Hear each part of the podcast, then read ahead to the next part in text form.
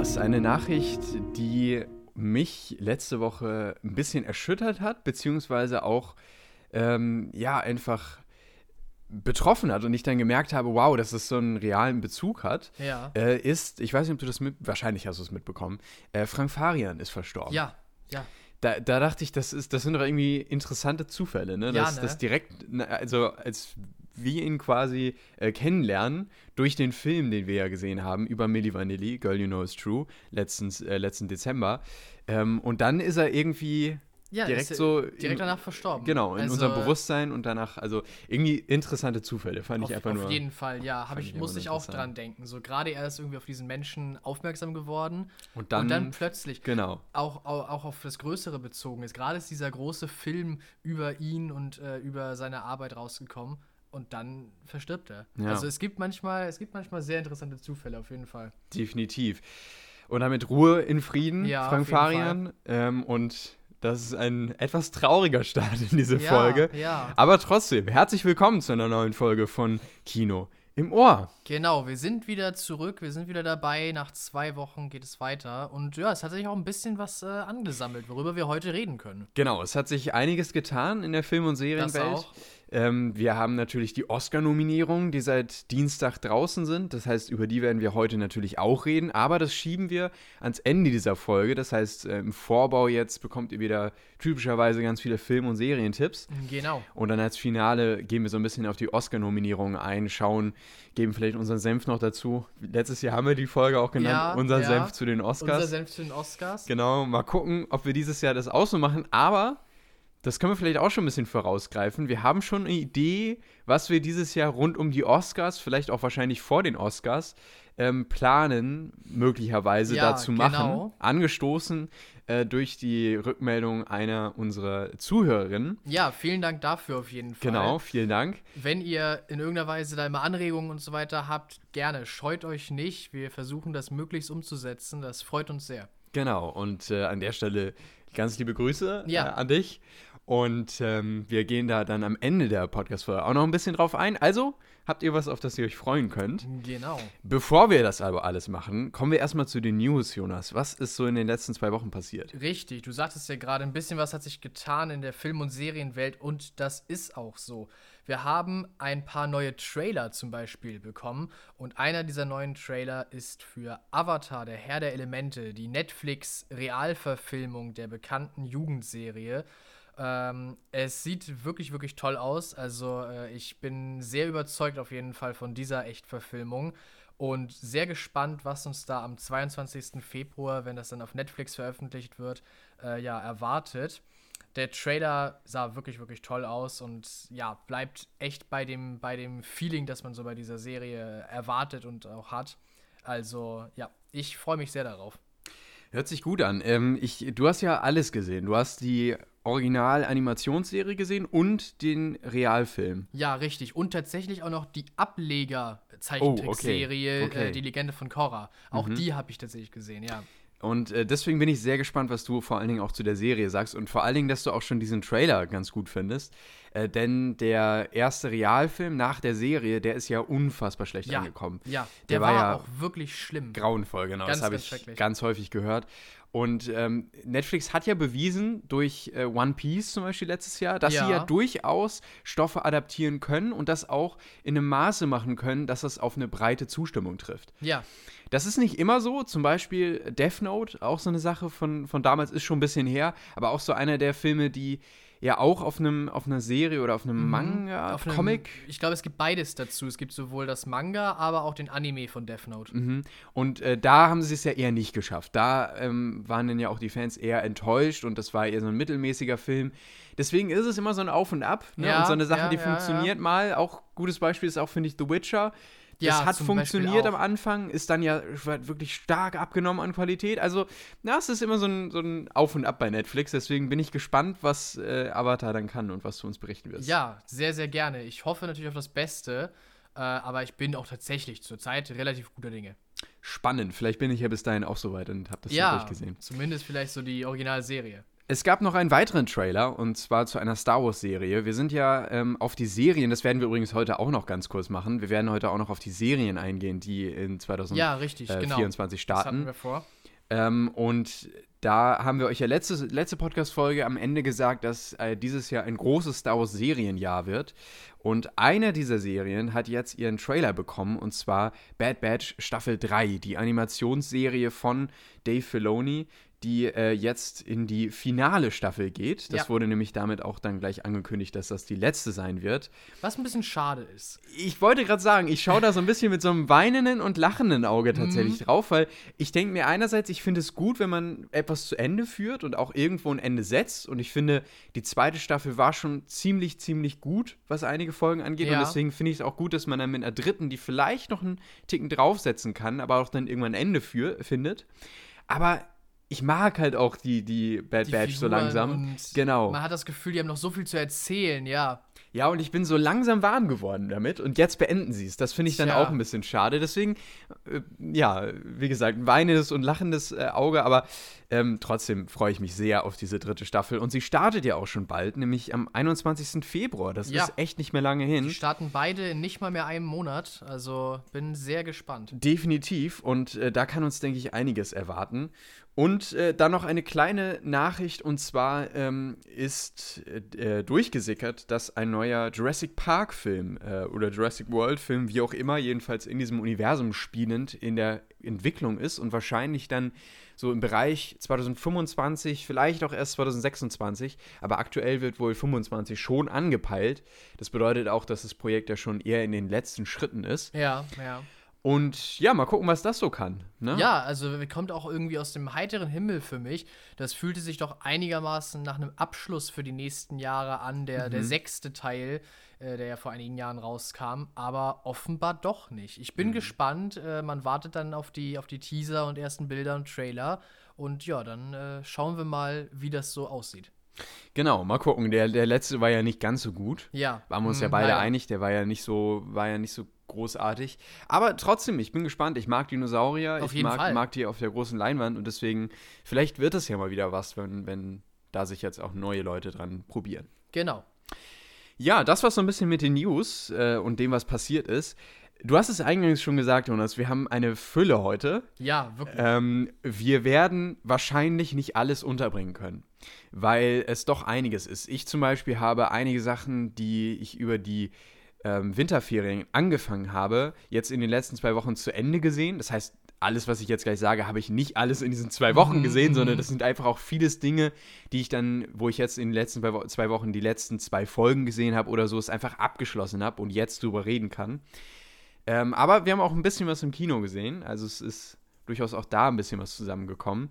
Äh, um vielleicht mal so einen Abriss zu machen, was, was haben wir denn alles? Also wir haben äh, äh, zum Beispiel habe ich gesehen No Hard Feelings.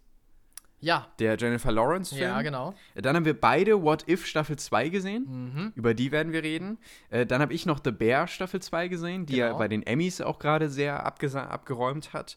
Wir haben beide im Kino Der Junge und der Reiher gesehen. Ja, ein sehr toller Film. Äh, wir, dann habe ich noch im Kino Poor Things gesehen. Richtig. Äh, dann haben wir beide auf Netflix äh, den neuen Zack Snyder Blockbuster Rebel Moon gesehen. Genau. Äh, dann habe ich noch Broker gesehen, so ein japanisches äh, Familiendrama. Ach ja, davon hast du mir erzählt, ja. Dann haben wir beide im Kino Godzilla äh, Minus One gesehen. Genau.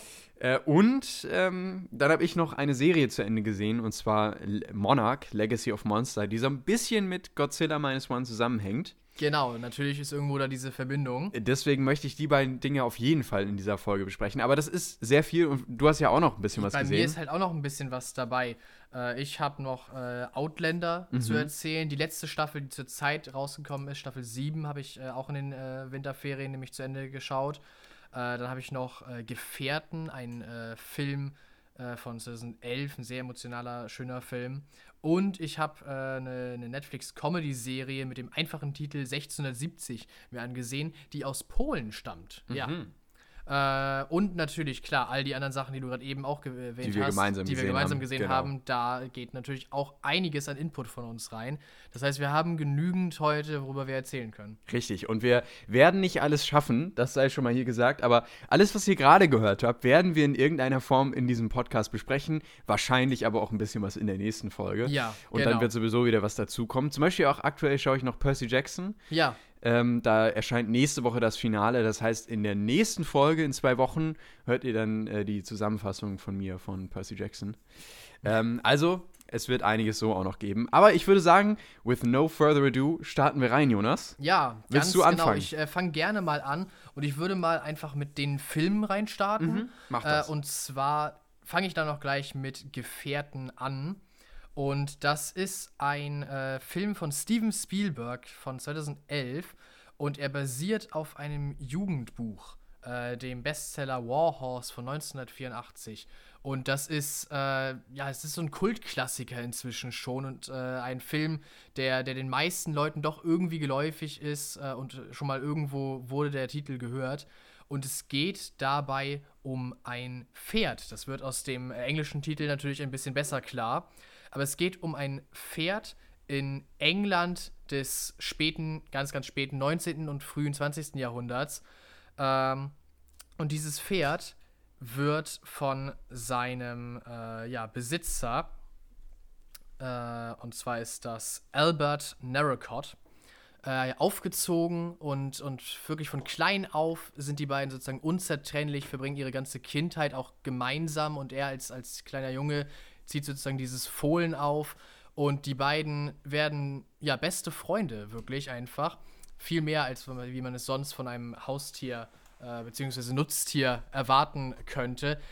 Und äh, ja, am Ende schlägt die Tragödie zu, dass der familieneigene äh, ja, Bauernhof nicht gut genug wirtschaftet und dieses Pferd am Ende verkauft werden muss. Und es wird ausgerechnet an die britische Armee verkauft während der Zeit des Ersten Weltkriegs. Und ähm, ja, Albert, der äh, macht sich dann auf die Suche nach seinem Pferd und versucht es sozusagen zu retten vor all diesen äh, Gräueln, die es da durchstehen muss. Und zu diesem Zweck schreibt er sich selber auch in die Armee ein.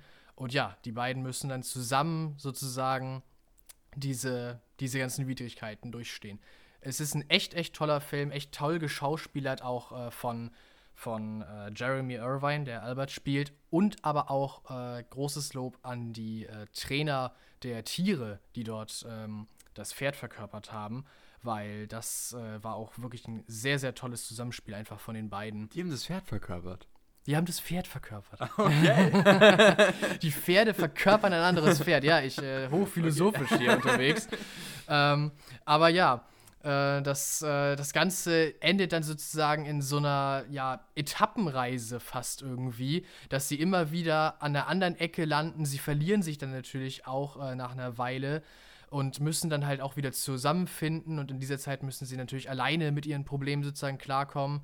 Und der ganze Film ist natürlich irgendwo auch ein, ein Kriegsdrama und ein Antikriegsfilm und setzt auch diesen Aspekt wirklich, wirklich toll um, äh, dass einem das wirklich ja, ans, äh, ans Herzen äh, nahe geht. Und ich, ja, ich finde einfach, ich bin, ich bin einfach immer wieder erstaunt und begeistert von diesen äh, Historiendramen und äh, wenn man in diese Zeiten abtauchen kann, diese vergangenen Zeiten. Und solange das wirklich, wirklich gut gemacht ist und einen das auch wirklich überzeugen kann, dass es jetzt gerade da halt 1915 oder wann auch immer spielt, ja, finde ich, dass ein das immer wieder abholt. Ich bin dafür wirklich äh, echt gut zu haben. Und dieser Film schafft das mal wieder. Und er hat gleichzeitig halt diese super schöne äh, Komponente von dieser wirklich innigen Beziehung, die aber halt zwischen einem Tier und einem Menschen besteht. Nicht, wie man es sonst vielleicht, ja, eigentlich ständig ja in Filmen natürlich sieht, zwischen Menschen und Menschen, sondern ja, auf dieser anderen Ebene, dieser auch nonverbalen Ebene. Also viel auch einfach Gestik, Mimik, Körpersprache wird da sehr toll eingesetzt in diesem Film, wie ich finde. Ja, kann ich mir äh, bestimmt mal wieder angucken, kann ich mir aber auch nicht immer wieder sozusagen jede Woche angucken, weil der Film halt doch äh, ein gewisses Gewicht hat und eine gewisse Tragweite verkörpern möchte, auf die man sich auch einlassen muss und äh, die auf einen dann auch eine, äh, eine Weile natürlich wirkt. Aber echt eine große Empfehlung. Ich habe den im Free TV gesehen. Deswegen kann ich euch jetzt gerade gar nicht genau sagen, äh, ob der irgendwo im Streaming zurzeit angeboten wird. Aber wenn er dann halt mal läuft, auf jeden Fall äh, wert, angeguckt zu werden. Okay, hört sich sehr interessant an, ja. Ähm, Habe ich im Vorhinein, glaube ich, noch nicht so. Ich bin mir nicht ganz sicher. Ich kann aber sein, dass ich die, die Bilder auf jeden Fall kenne. So von. Hm, bestimmt von mal. Es so. kennt, man kennt diese Bilder so hinter Sonnenuntergang und dann halt auf der einen Seite das Pferd, auf der anderen Seite er, wie Mhm. sie sozusagen wieder aufeinander zukommen. So. Ja, das kann gut sein. Ja. Kann gut sein, ja. ja. Okay, spannend. Ähm, ich mache mal weiter mit einem Film, den ich äh, auf Netflix gesehen habe, der jetzt seit kurzem auf Netflix erschienen ist, und zwar No Hard Feelings. Ähm, wie schon vorhin erwähnt, ist das äh, der neue Jennifer Lawrence-Film. Und äh, Jennifer Lawrence spielt hier Maddie. Und Maddie hat relative Geldsorgen ja. ähm, weil sie, ja, sie kommt irgendwie nicht so wirklich voran. Erstens in ihrem Leben nicht und zweitens ähm, kommt sie auch in ihrem Job nicht so wirklich voran. Sie hat, sie mm, hangelt sich auch mehr so von Job zu, zu Job und arbeitet gerade in einer Bar. Ähm, und jetzt macht ihr Auto auf einmal äh, Probleme und das heißt, sie ist auch noch nebenbei Uber-Fahrerin und das ruiniert natürlich ihr komplettes Nebenbusiness, das Uber-Fahren. Ähm, und das alles sind eben so Probleme, die sie sich dann stellen muss. Das heißt, sie braucht irgendwie Geld. Und sie guckt im, in der Zeitung und da findet sie dann eine Anzeige von Eltern, die sagen, du musst unseren Sohn daten, denn der muss mal langsam aus seiner Komfortzone raus. Und äh, der Sohn ist Percy, gespielt von Andrew Feldman. Und ähm, das sind eben so richtige Hol Helikoptereltern. Und Ja. die suchen halt eben eine Freundin, die ihren Sohn mal richtig datet, bevor ihr Sohn eben aufs College geht. Und äh, dann soll er nämlich da im College aufblühen und die, aus dieser Erfahrung quasi nähren. Und da wird sie dann eben engagiert und das ist dann der Aufhänger des Films. Äh, Jennifer Lawrence Charakter, der, die muss dann eben diesen Jungen daten und äh, ihn irgendwie rumkriegen und äh, ja, tut das natürlich auf eine sehr übertriebene Art und Weise. Äh, der Film ist letztes Jahr im Kino gestartet und ich habe mir überlegt, ob ich ihn im Kino anschaue. Wir haben uns das auch überlegt. Ja. Ich erinnere mich noch. Mhm, doch, und wir hatten darüber geredet. es hat dann am Ende nicht gepasst und deswegen haben wir es äh, dann auch nicht geschafft, den Film im Kino zu sehen. Ähm, und ich finde, das ist auch nicht so schlimm. Ich habe ihn jetzt auf Netflix gesehen und äh, das ist auch völlig in Ordnung, sich den da anzuschauen. Also der verliert dadurch nichts, dass man ihn nicht im Kino sieht. Und es ist wirklich ganz seichte, nette Unterhaltung. Also der ist definitiv unterhaltsam, der hat seine unterhaltsamen Momente. Ähm, der ist wahnsinnig leichte Kost. Ich hatte ganz häufig so ein bisschen den Vergleich, das ist eine bisschen bessere deutsche Komödie. Also deutsche Komödien sind ja oftmals wirklich unterirdisch schlecht und das hier ist schon doch noch ein bisschen besser. Hier gibt es auch wirklich verrückte Sachen, das würde in Deutschland niemals gemacht werden. Wie zum, nee, das kann ich nicht sagen, aber äh, das ist schon wirklich teilweise verrückt. Also allein, was Jennifer Lawrence hier in der Rolle gemacht hat, das, äh, wow. also das hätte Okay, ich mich nicht jetzt getraut. Angst. Ja, das fand ich auch wirklich, also da habe ich echt kurz gedacht, machen sie das gerade wirklich da? Ähm, Okay. Sie zieht sehr blank, sagen wir mal. Und das aber in einer, in einer Szene und in einer in einem äh, Akt, da dachte ich mir, wow, okay. Okay. Aber gut, äh, das soll jeder für sich selbst dann erfahren in No Hard Feelings. Ähm, aber wie gesagt, also sehr, sehr ähm, unterhaltsam, aber definitiv auch manchmal doch recht drüber. Also gerade was so die Jokes angeht, was die Grundstimmung angeht, da dachte ich mir auch oft, boah, weiß nicht, das ist ein bisschen zu viel. Ähm, und natürlich muss man auch wieder sagen, es sind alles sehr unglaubwürdige Entwicklungen. Das ist schon alles ziemlich gewollt, wohin sich das entwickelt und äh, dass sie es dann am Ende irgendwie alles doch schaffen und äh, Mhm, alles ja. passt dann am Ende wieder. Das ist irgendwie auch so ein bisschen merkwürdig. Das Ende gefällt mir trotzdem ganz gut, wie sie dann, äh, oder wie sie es dann gelöst haben, dass der Film so lang langsam ausfadet. Das, das fand ich ganz gut gelöst. Ähm, und hat irgendwie auch so einen tollen Kern in sich, weil dann auch immer wieder Jennifer Lawrence Charakters hat eben auch, äh, hat eben auch Freunde und um die kümmert sie sich auch. Und das ist dann auch immer so ein Punkt, der im Film aufkommt. Und damit trägt auch irgendwie so ein Freundschaftsgefühl die ganze Sache. Das fand ich irgendwie ganz spannend. Mhm. Ähm, und äh, tatsächlich fand ich auch den, den Jungen, also gespielt von Andrew Feldman, fand ich tatsächlich auch ziemlich gut gemacht, äh, gut, ziemlich gut gespielt. Also alles in allem ganz nett, aber ist jetzt defini definitiv kein Must-See, ähm, aber ganz unterhaltsam. Und vor allen Dingen für so einen Abend, wo man irgendwie so, ein, so eine Komödie braucht, ist das ganz Ja, nett. ne, so, so ein bisschen leichte Unterhaltung halt Genau. einfach. Und deswegen- Anguckbar, aber halt auch nicht mehr. Nee, genau. Ich habe ihr so sechs, sechseinhalb von zehn Punkten gegeben. Ähm, ja, Oh, ich glaube, ich habe Gefährten gerade eben gar keine Punkte gegeben, ne? Das kann sein, ja. Ah, okay. Wenn ich, wenn ich eine Punktezahl da geben äh, sollte, dann wären es wahrscheinlich 8,5. Doch, ja, 8,5. Okay. Ähm, dann würde ich sagen, Jonas, wir sind ja gerade noch äh, bei den Filmen. Kommen wir doch vielleicht zu einem dieser Filme, die wir gemeinsam gerne, gesehen haben. Sehr gerne, im ja. Ähm, und zwar, wenn du Lust hast, können wir uns doch tatsächlich Der Junge und der Reihe vornehmen. Ja, lass uns das gerne.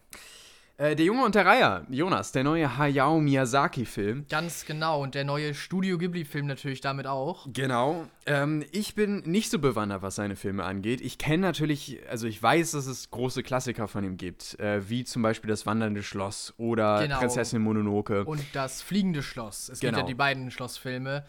Ähm, Shihiros Reise ins Zauberland würde ich auf jeden Fall auch noch zu seinen Richtig. zeitlosen Klassikern dazu zählen. Genau, das sind alles so große Filme, aber davon habe ich leider tatsächlich bisher noch keinen gesehen. Mhm. Und du auch, auch noch nicht alle? Begrenzt. Also, ich glaube, ich habe schon mal erwähnt, dass Shihiros Reise ins Zauberland so mein erster Kontakt mit Anime außerhalb von Pokémon war und mich schwer verstört hat als Siebenjährigen.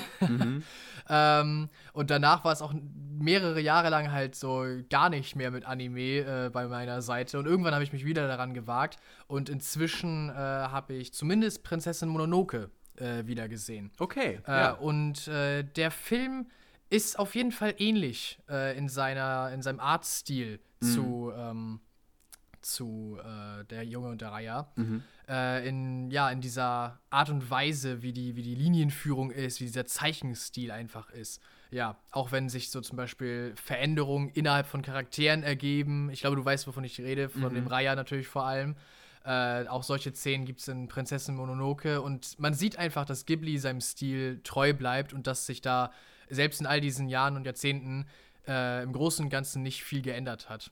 Ja. Oh, ein Film, den ich natürlich auch noch von denen gesehen habe, ist äh, Mein Nachbar Totoro, der womöglich der wirklich bekannteste Film von Studio Ghibli ist. Der ja auch eine große, ähm, ja nicht Marketingkampagne, aber auch äh, im, im äh, Spielzeugbereich ja, Ja, einiges Fall. nach sich gezogen hat. Ne? Also Mhm. diese Dinger, die kennt man ja. Ne? Das, äh, Von Totoro gibt es ja alles. Genau. Kissen, äh, Ja, ja, so ja, Ganzkörperanzüge, genau, genau. dass du aussiehst wie Totoro. Ja, ja. Äh, Also alles ich glaube, popkulturell hat der, glaube ich, am meisten Impact gehabt. Ja, das glaube ich auch. vermuten. Mhm.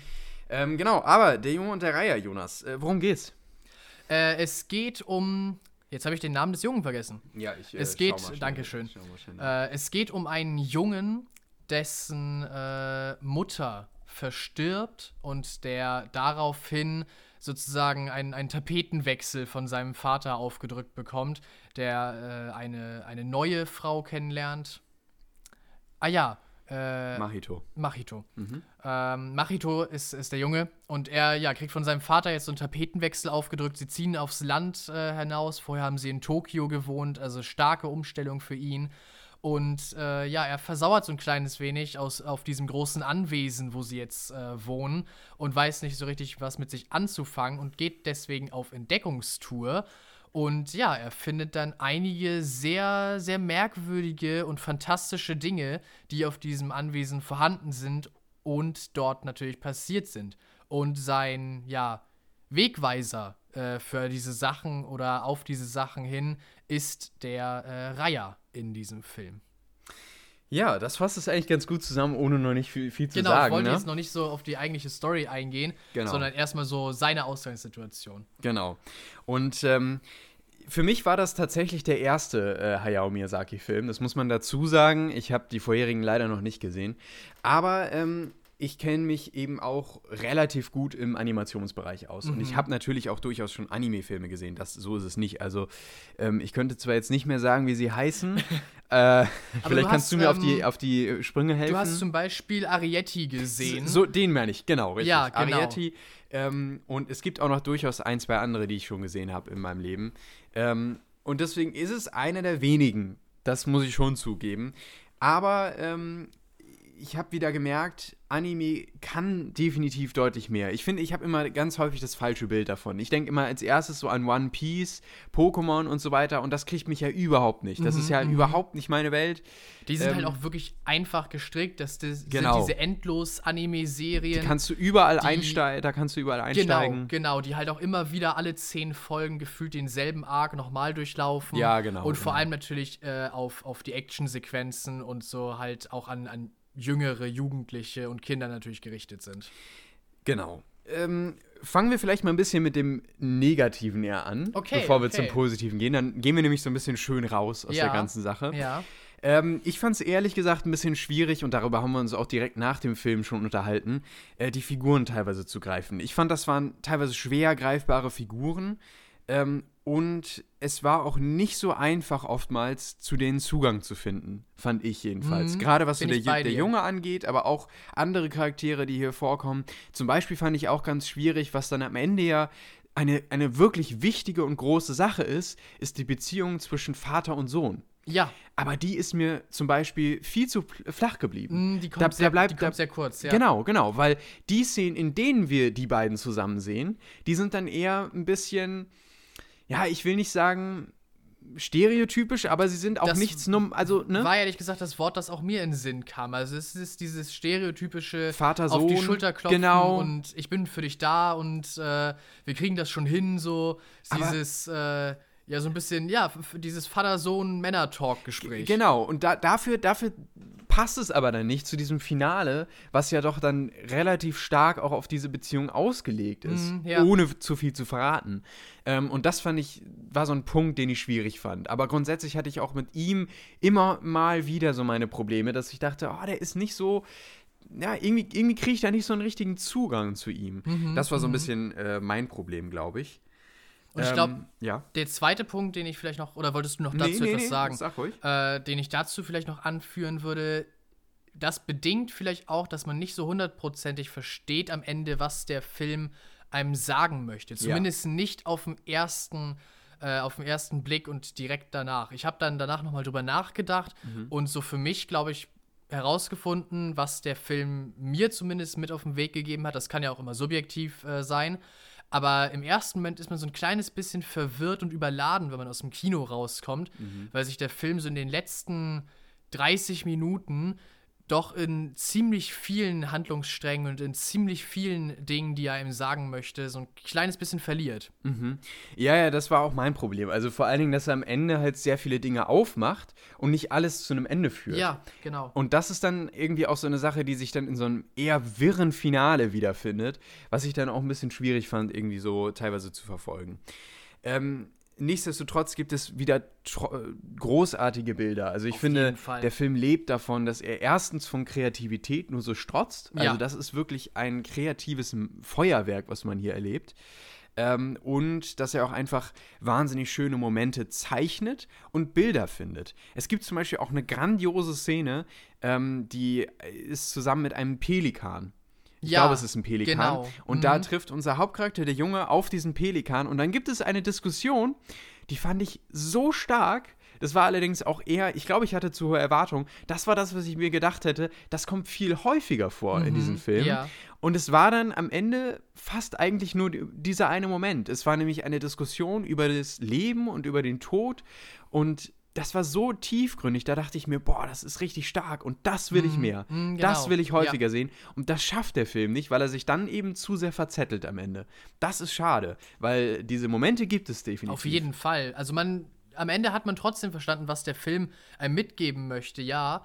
Aber er verwässert irgendwie diese Message durch die vielen Dinge, die er drumherum noch aufbaut und aufmacht.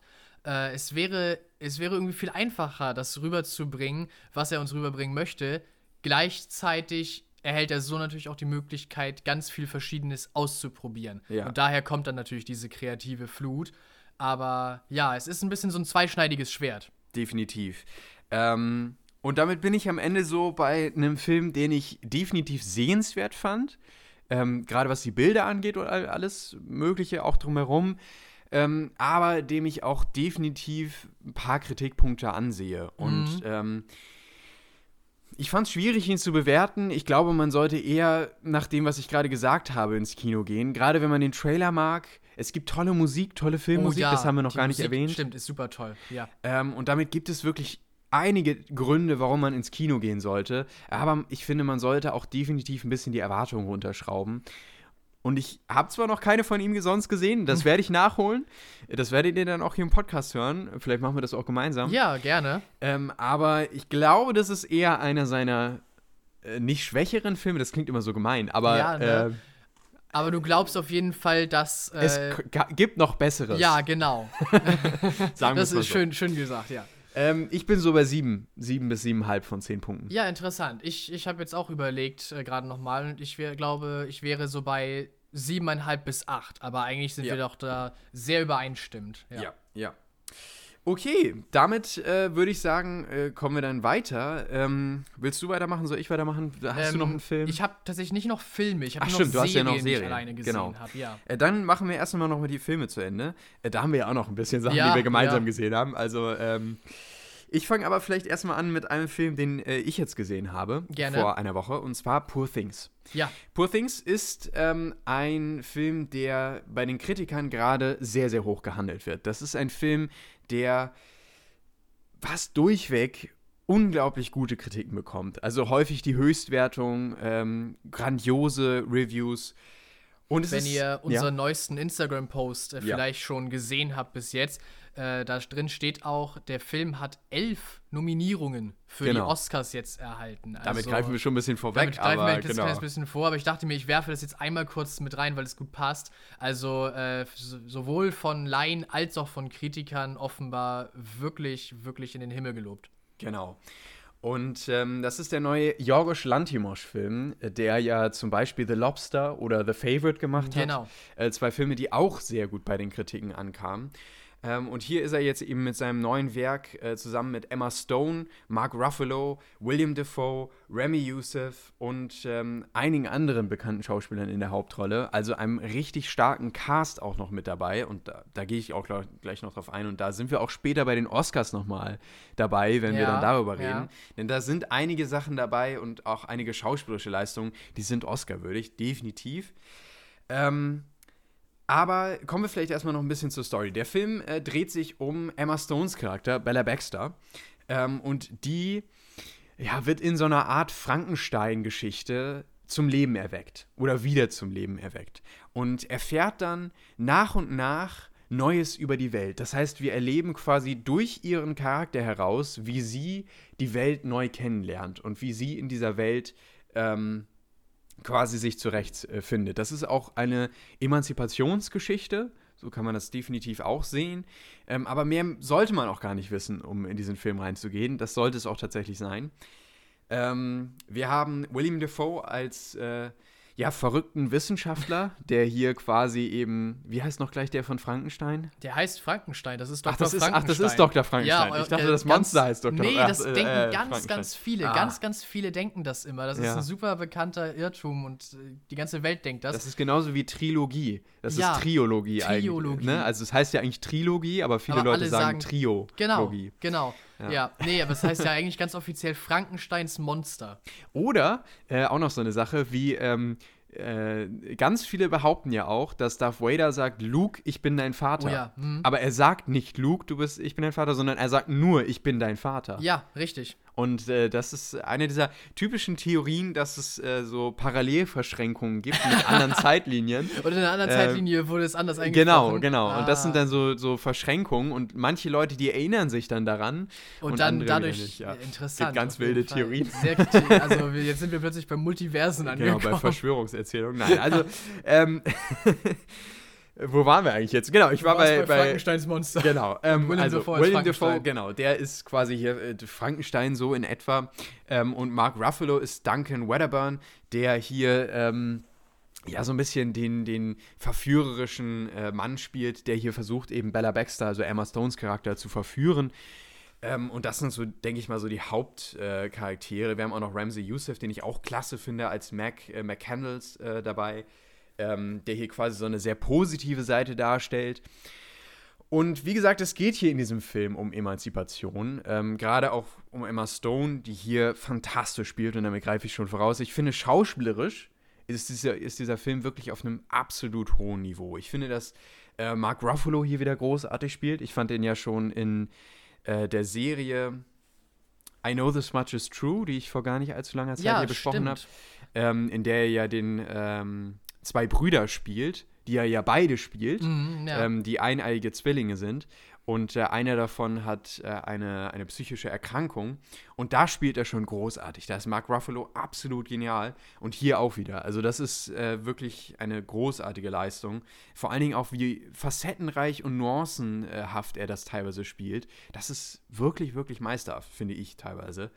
Ähm, deswegen würde ich ihm da auch tatsächlich den Oscar gönnen. Aber da kommen wir später noch drauf zu sprechen. okay.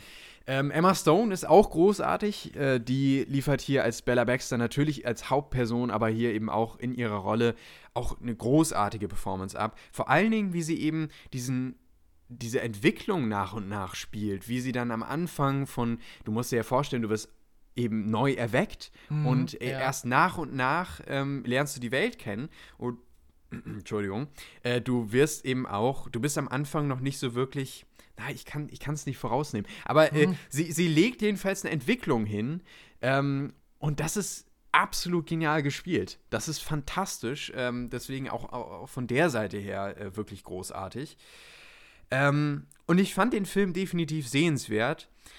Gerade auch was die Bildgestaltung angeht. Mhm. Teilweise, das, das ist wirkliche Filmkunst. Jorgos Lantimos, das, das steht ja auch dafür, dass er erstens eine wahnsinnig starke Bildgestaltung hat. Teilweise wirken die Bilder richtig, als, als würde man wollen, dass jedes einzelne Bild ein Kunstwerk ist, dass man in jedes einzelne Bild sowas von viel Arbeit auch reinsteckt, damit es wirklich großartig aussieht. Ähm, und das ist fantastisch.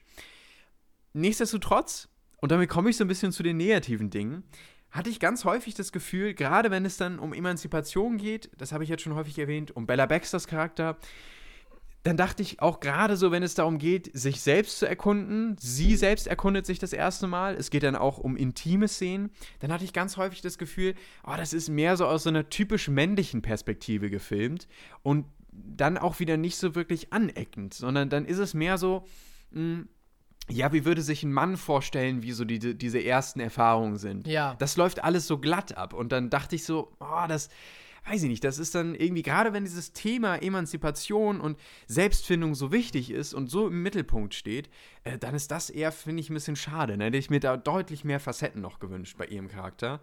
Ähm, und ich finde auch, dass der Film hinten raus ein Ticken zu lang ist. Der macht am Ende noch mal einen Punkt auf, indem er dann ähm, diesem, diesem finalen, dieser finalen Emanzipation nochmal einen Schritt weiter geht quasi. Und ich finde, das hätte er nicht gebraucht. Okay. Definitiv nicht. Diesen letzten Teil, das ist eine letzte Konfrontation in diesem Film, das ist ein Moment, den hätte man durchaus rausnehmen können. Der ist definitiv ein bisschen zu viel. Der bringt auch nichts Neues, weil das alles schon im Vorhinein durch andere Charaktere hervorgebracht wurde. Die Emotionen, das, was da ausgesagt werden soll, das ist mehr nur noch so ein Lückenfüller. Ich weiß, warum es dabei ist, aber das ist so eine Sache, die habe ich nicht ganz verstanden. Und deswegen war ich dann am Ende ein bisschen enttäuscht, weil ich dachte, nachdem ich so absolute großartige Kritiken gehört habe. Das muss ja fantastisch sein, was ich hier gleich erlebe. Und da war ich eher ein bisschen enttäuscht in manchen Teilen. Ähm, nichtsdestotrotz, ich finde ihn sehr sehenswert. Wie gesagt, Bildgestaltung, ähm, Kostüme sind großartig, schauspielerisch ist das hier auf einem absoluten genialen äh, Level. Drehbuch ist klasse, das sind teilweise tolle Dialoge, sehr abstrakte Dialoge auch. Auch das Szenenbild ist sehr abstrakt. Ähm, und es ist ein sehr künstlerischer Film. Das ist kein Film für jedermann. Äh, Das muss man auch ganz klar sagen. Ja. Ähm, weil der eben auch äh, sehr herausfordernd ist. Ich würde ihm so 8,5 von 10 Punkten wahrscheinlich noch geben. Aber ich bin nicht so euphorisch rausgekommen wie viele andere. Okay. Das muss ich definitiv auch sagen. Aber definitiv sehr sehenswert. Ja, das äh, so zu Poor Things. Und äh, damit bleiben wir doch vielleicht noch bei den Filmen, Jonas. Ja, gerne, klar. Und äh, gehen zu Godzilla Minus One. Ja, richtig. Das äh, finde ich ist ein guter Übergang. Äh, ja, Godzilla Minus One, also ein äh, neuer japanischer Godzilla-Film, nicht Teil des Monsterverse von Warner Brothers. Und ja, in diesem Film kehren wir so ein kleines bisschen, wie ich finde, zu den, zu den Wurzeln von Godzilla zurück. Also auch so ein wenig seine Entstehungsgeschichte und äh, ja, dass er, dass er diese große Bedrohung ist, dass er dieses Monster halt auch einfach ist, wird wieder ein bisschen mehr klar als in den letzten Monsterverse-Filmen, wo Godzilla ja doch immer mehr auf die, auf die Seite des Guten und äh, der Menschheit als, äh, als Kollektiv rübergewandert ist. In diesem Film ist es auf gar keinen Fall so. Also da ist es äh, ja wieder, wieder ein Back to the Roots, würde ich sagen, von Godzilla als dem äh, großen bösen Monster.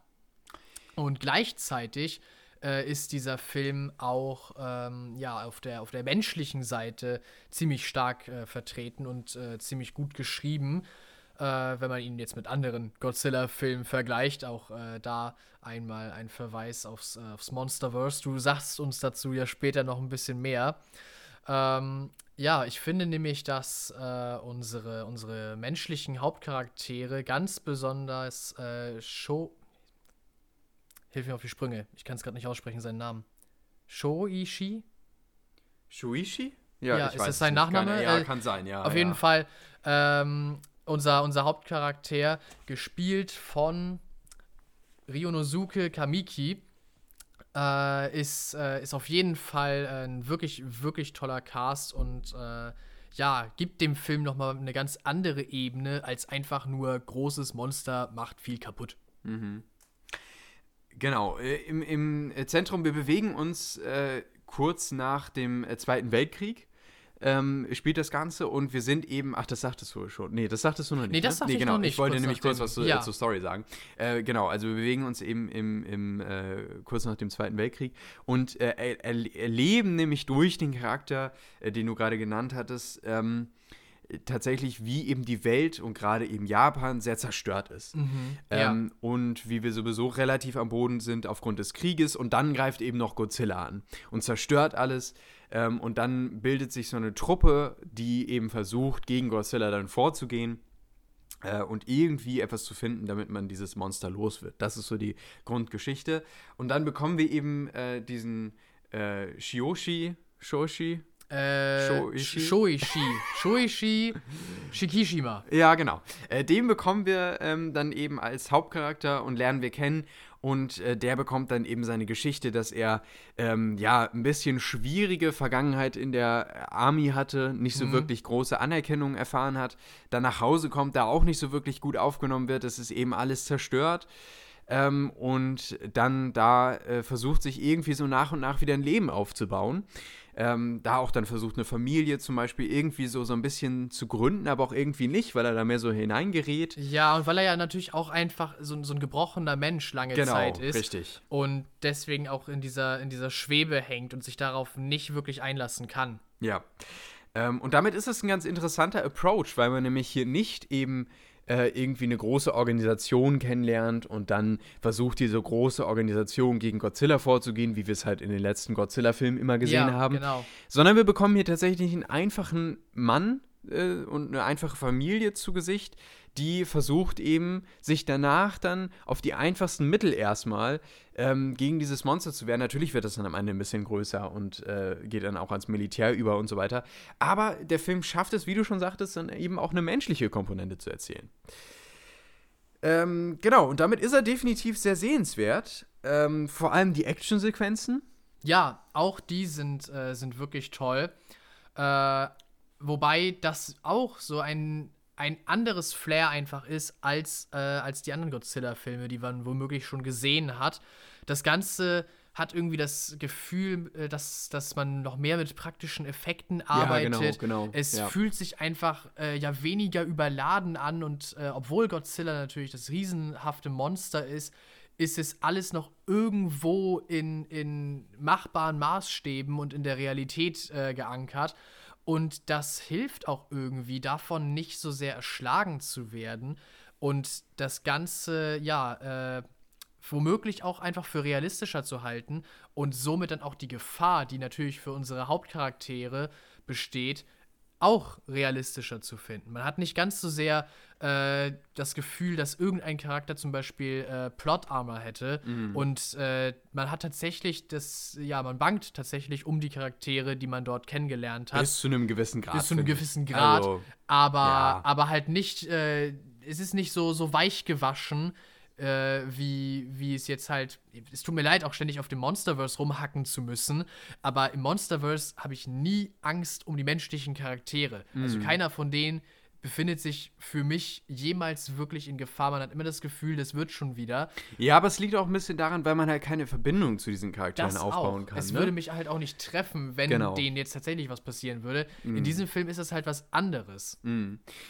Ähm, da hast du schon vieles gesagt. Ich, ich finde auch, ähm, dass vor allen Dingen der Einstieg des Films wahnsinnig gelungen ist. Ähm, ich finde, dass die, die ersten Szenen, wo man ja dann auch äh, das erste Mal Godzilla wirklich zu Gesicht bekommt, ähm, die sind wirklich großartig, weil da eben auch, was die Kamera angeht, wie die Kamera positioniert wird, wie aber auch die Schauspieler darauf reagieren, da wird so toll mit Angst gespielt, ja. dass man richtig gemerkt hat, boah, hier geht es richtig um was. Hier, hier haben die Leute richtig Angst vor Godzilla.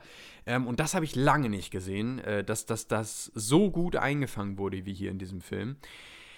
Ähm, und das zieht sich auch definitiv durch. Ich finde, das kann, kann er über einen sehr, sehr langen Zeitraum halten. Nichtsdestotrotz ist er am Ende dann wieder gefüllt von Logiklücken. Ich finde, dass da viele Dinge ähm, dabei sind, da dachte ich dann auch irgendwann, ah, weiß ich nicht, da, da kann ich jetzt irgendwie nicht so genau mitgehen. Das ist doch, das muss man sich schon sehr zusammenreimen, damit das jetzt irgendwie so ähm, am Ende dann passt. Ja. Ähm, und ich fand auch, dass. Äh, dass vieles dann wieder so typisch für so eine japanische Produktion ist. Ich glaube, es ist, ja genau, es ist japanisch. Ähm, dass dann wieder viel overacted wird. Also vor allen Dingen, äh, was, was einige Hauptcharaktere dann wieder hier hatten, äh, ist das Emotionen, aber auch wenn es darum geht, ähm, anderen zu helfen, dann ist das wieder so drüber teilweise. Dann wird das so krampfhaft overacted, das reißt mich sofort wieder raus. Dann, dann bin ich überhaupt nicht mehr in der Geschichte drin, sondern denke mir nur noch, oh Gott, wann hört ihr endlich auf? ähm, und das, ist, das sind immer so Punkte gewesen, da bin ich dann wieder aus der Geschichte rausgeworfen worden. Das fand ich ein bisschen schade. Ähm, äh, genau, was ich noch an positiven Dingen habe, sehe ich gerade hier, ist äh, das Sounddesign und die Musik. Die fand ja, ich durchaus das Sounddesign passend. ist wirklich toll. Und an ein, zwei Stellen fand ich auch tatsächlich den Soundtrack ziemlich spannend. Also, ähm, ja, ich finde, es ist ein definitiv sehenswerter Film. Äh, der aber sich auch, genau, den Vergleich hatte ich relativ zum Ende gemacht, als wir zum Kino rauskamen, ja. sich so ein bisschen anfühlt wie die alten MCU-Filme. Ja, richtig, das sagtest du, genau. Ähm, weil das ist, das ist Action, das ist superheldenmäßig, ähm, gerade weil es hier auch eben zum Ende hin so einen Superhelden-Moment gibt. Mhm. Ähm, das ist mit ein bisschen Kopf ausschalten und einfach genießen und es ist gutes Action äh, Kino. Also das muss man ganz klar sagen. Es ist kein Schrott, wie es den jetzt äh, häufiger von diesem Godzilla-Film gab. Ähm, aber es ist jetzt auch nichts Tiefgründiges, nichts Großartiges, ähm, was jetzt irgendwie das Rad auch groß neu erfindet, finde ich. Ähm, und was mich jetzt irgendwie nachhaltig berührt oder bewegt hat. Da kann dann auch irgendwie teilweise die, die emotionale Seite mich nicht zu sehr packen. Ähm, und das liegt vor allen Dingen dann auch am, am Overacting teilweise ich bin so, ja, ich weiß nicht, was würdest du, oder hast du noch was in, hast du Nee, eigentlich, eigentlich äh, glaube ich, äh, wäre ich damit dann auch durch. Äh, ich glaube, ich bin bei dem Film am Ende bei äh, sieben von zehn Punkten mhm. tatsächlich, ja. Bin ich auch, genau. Also ich bin so bei sechseinhalb bis sieben, aber sieben, denke ich, würde ich ihm noch geben. Ähm, Gerade weil ich auch die Actionsequenzen eben ganz, ganz cool fand. Doch, das auf jeden Fall. Ja. Also definitiv sehenswert. Möglicherweise gibt es bei den, äh, gibt es den Film noch bei euch in der Ecke äh, im Kino. Ja. Denn der läuft noch vereinzelt, aber auch nicht mehr überall. Ist ja schon seit äh, Dezember in den deutschen Kinos gestartet. Ähm, und definitiv eine der besseren Sachen aus dem Monsterverse. Auf jeden Fall. Und äh, damit würde ich sagen, kommen wir doch zum letzten Film, den wir heute noch besprechen wollen. Äh, nämlich Rebel, Moon. Moon. Genau. Ja. Rebel Moon ist der neue Zack Snyder-Film, der auf Netflix erschienen ist. Mhm, genau. Und ähm, ja, worum geht es kurz, ganz kurz, relativ kompakt, Jonas? Rebel Moon, es geht da drin um Rebellen. Wer hätte es gedacht mhm. bei diesem Titel? Äh, und zwar um Rebellen gegen äh, das böse galaktische Imperium. Nein, ich habe mich jetzt nicht im Franchise vertan. Äh, es ist tatsächlich so, dass wir hier äh, ja an einer auf einer Kolonie am Rande der Galaxis uns befinden, wo ein paar ja Flüchtige sozusagen untergeschlüpft sind, vor diesem äh, ty tyrannischen Regime geflohen sind und eigentlich ein relativ einfaches Leben leben, aber dann aus diesem plötzlich wieder rausgerissen werden, als die Galaxis sie sozusagen braucht, um äh, ja, die Bösen aufzuhalten. Mhm. Und wir verfolgen dann am Ende sozusagen der Zusammenstellung von, von unserer Heldentruppe, um gegen äh, den äh, bösen Admiral, wie heißt er noch gleich, äh, Atticus vorzugehen und äh, ja, sozusagen die Galaxis zu retten. Genau, wir haben einen Film, der relativ unbekannt besetzt ist. Es gibt ein, zwei Leute, die man kennt. Zum Beispiel spielt, äh, wird hier ein Roboter von Anthony Hopkins gesprochen, nicht gespielt. Ja. Ähm, aber ansonsten sind das alles relativ unbekannte äh, Schauspieler. Es liegt auch daran wahrscheinlich, weil man eben nicht so viel Budget hatte ähm, und da er dann auf die C- oder D-Riege gegangen ist. Ähm, Genau, aber es ist eben ein neuer Actionfilm äh, von, von Zack Snyder, der sich ja zuletzt im Superhelden-Genre wiedergefunden hat. Genau. Und Justice League-Filme gemacht hat zum ja, Beispiel. Und man, man fühlt diese Einflüsse auf jeden Fall noch. Mhm. Also es erinnert einen auf jeden Fall an diese Filme. Es hat so äh, das, das typische Zack Snyder, die typische Zack Snyder-Aufmachung, gerade natürlich auch von den Actionsequenzen und äh, von, von der Beleuchtung her.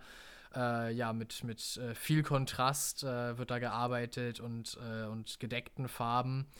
Äh, aber ja, auch natürlich mit seinem allbekannten äh, Slow-Mo-Phasen, ja. die wirklich mal wieder alles sprengen, was man sich vorstellen kann, wie lange man solche Szenen in die, in die Länge ziehen kann. Definitiv. Ja, das ist ein Stilmittel, was er sehr äh, hochfrequentiert benutzt. Ja, das Und, ist schön ausgedrückt. Äh, auch nicht unbedingt immer zum Positiven.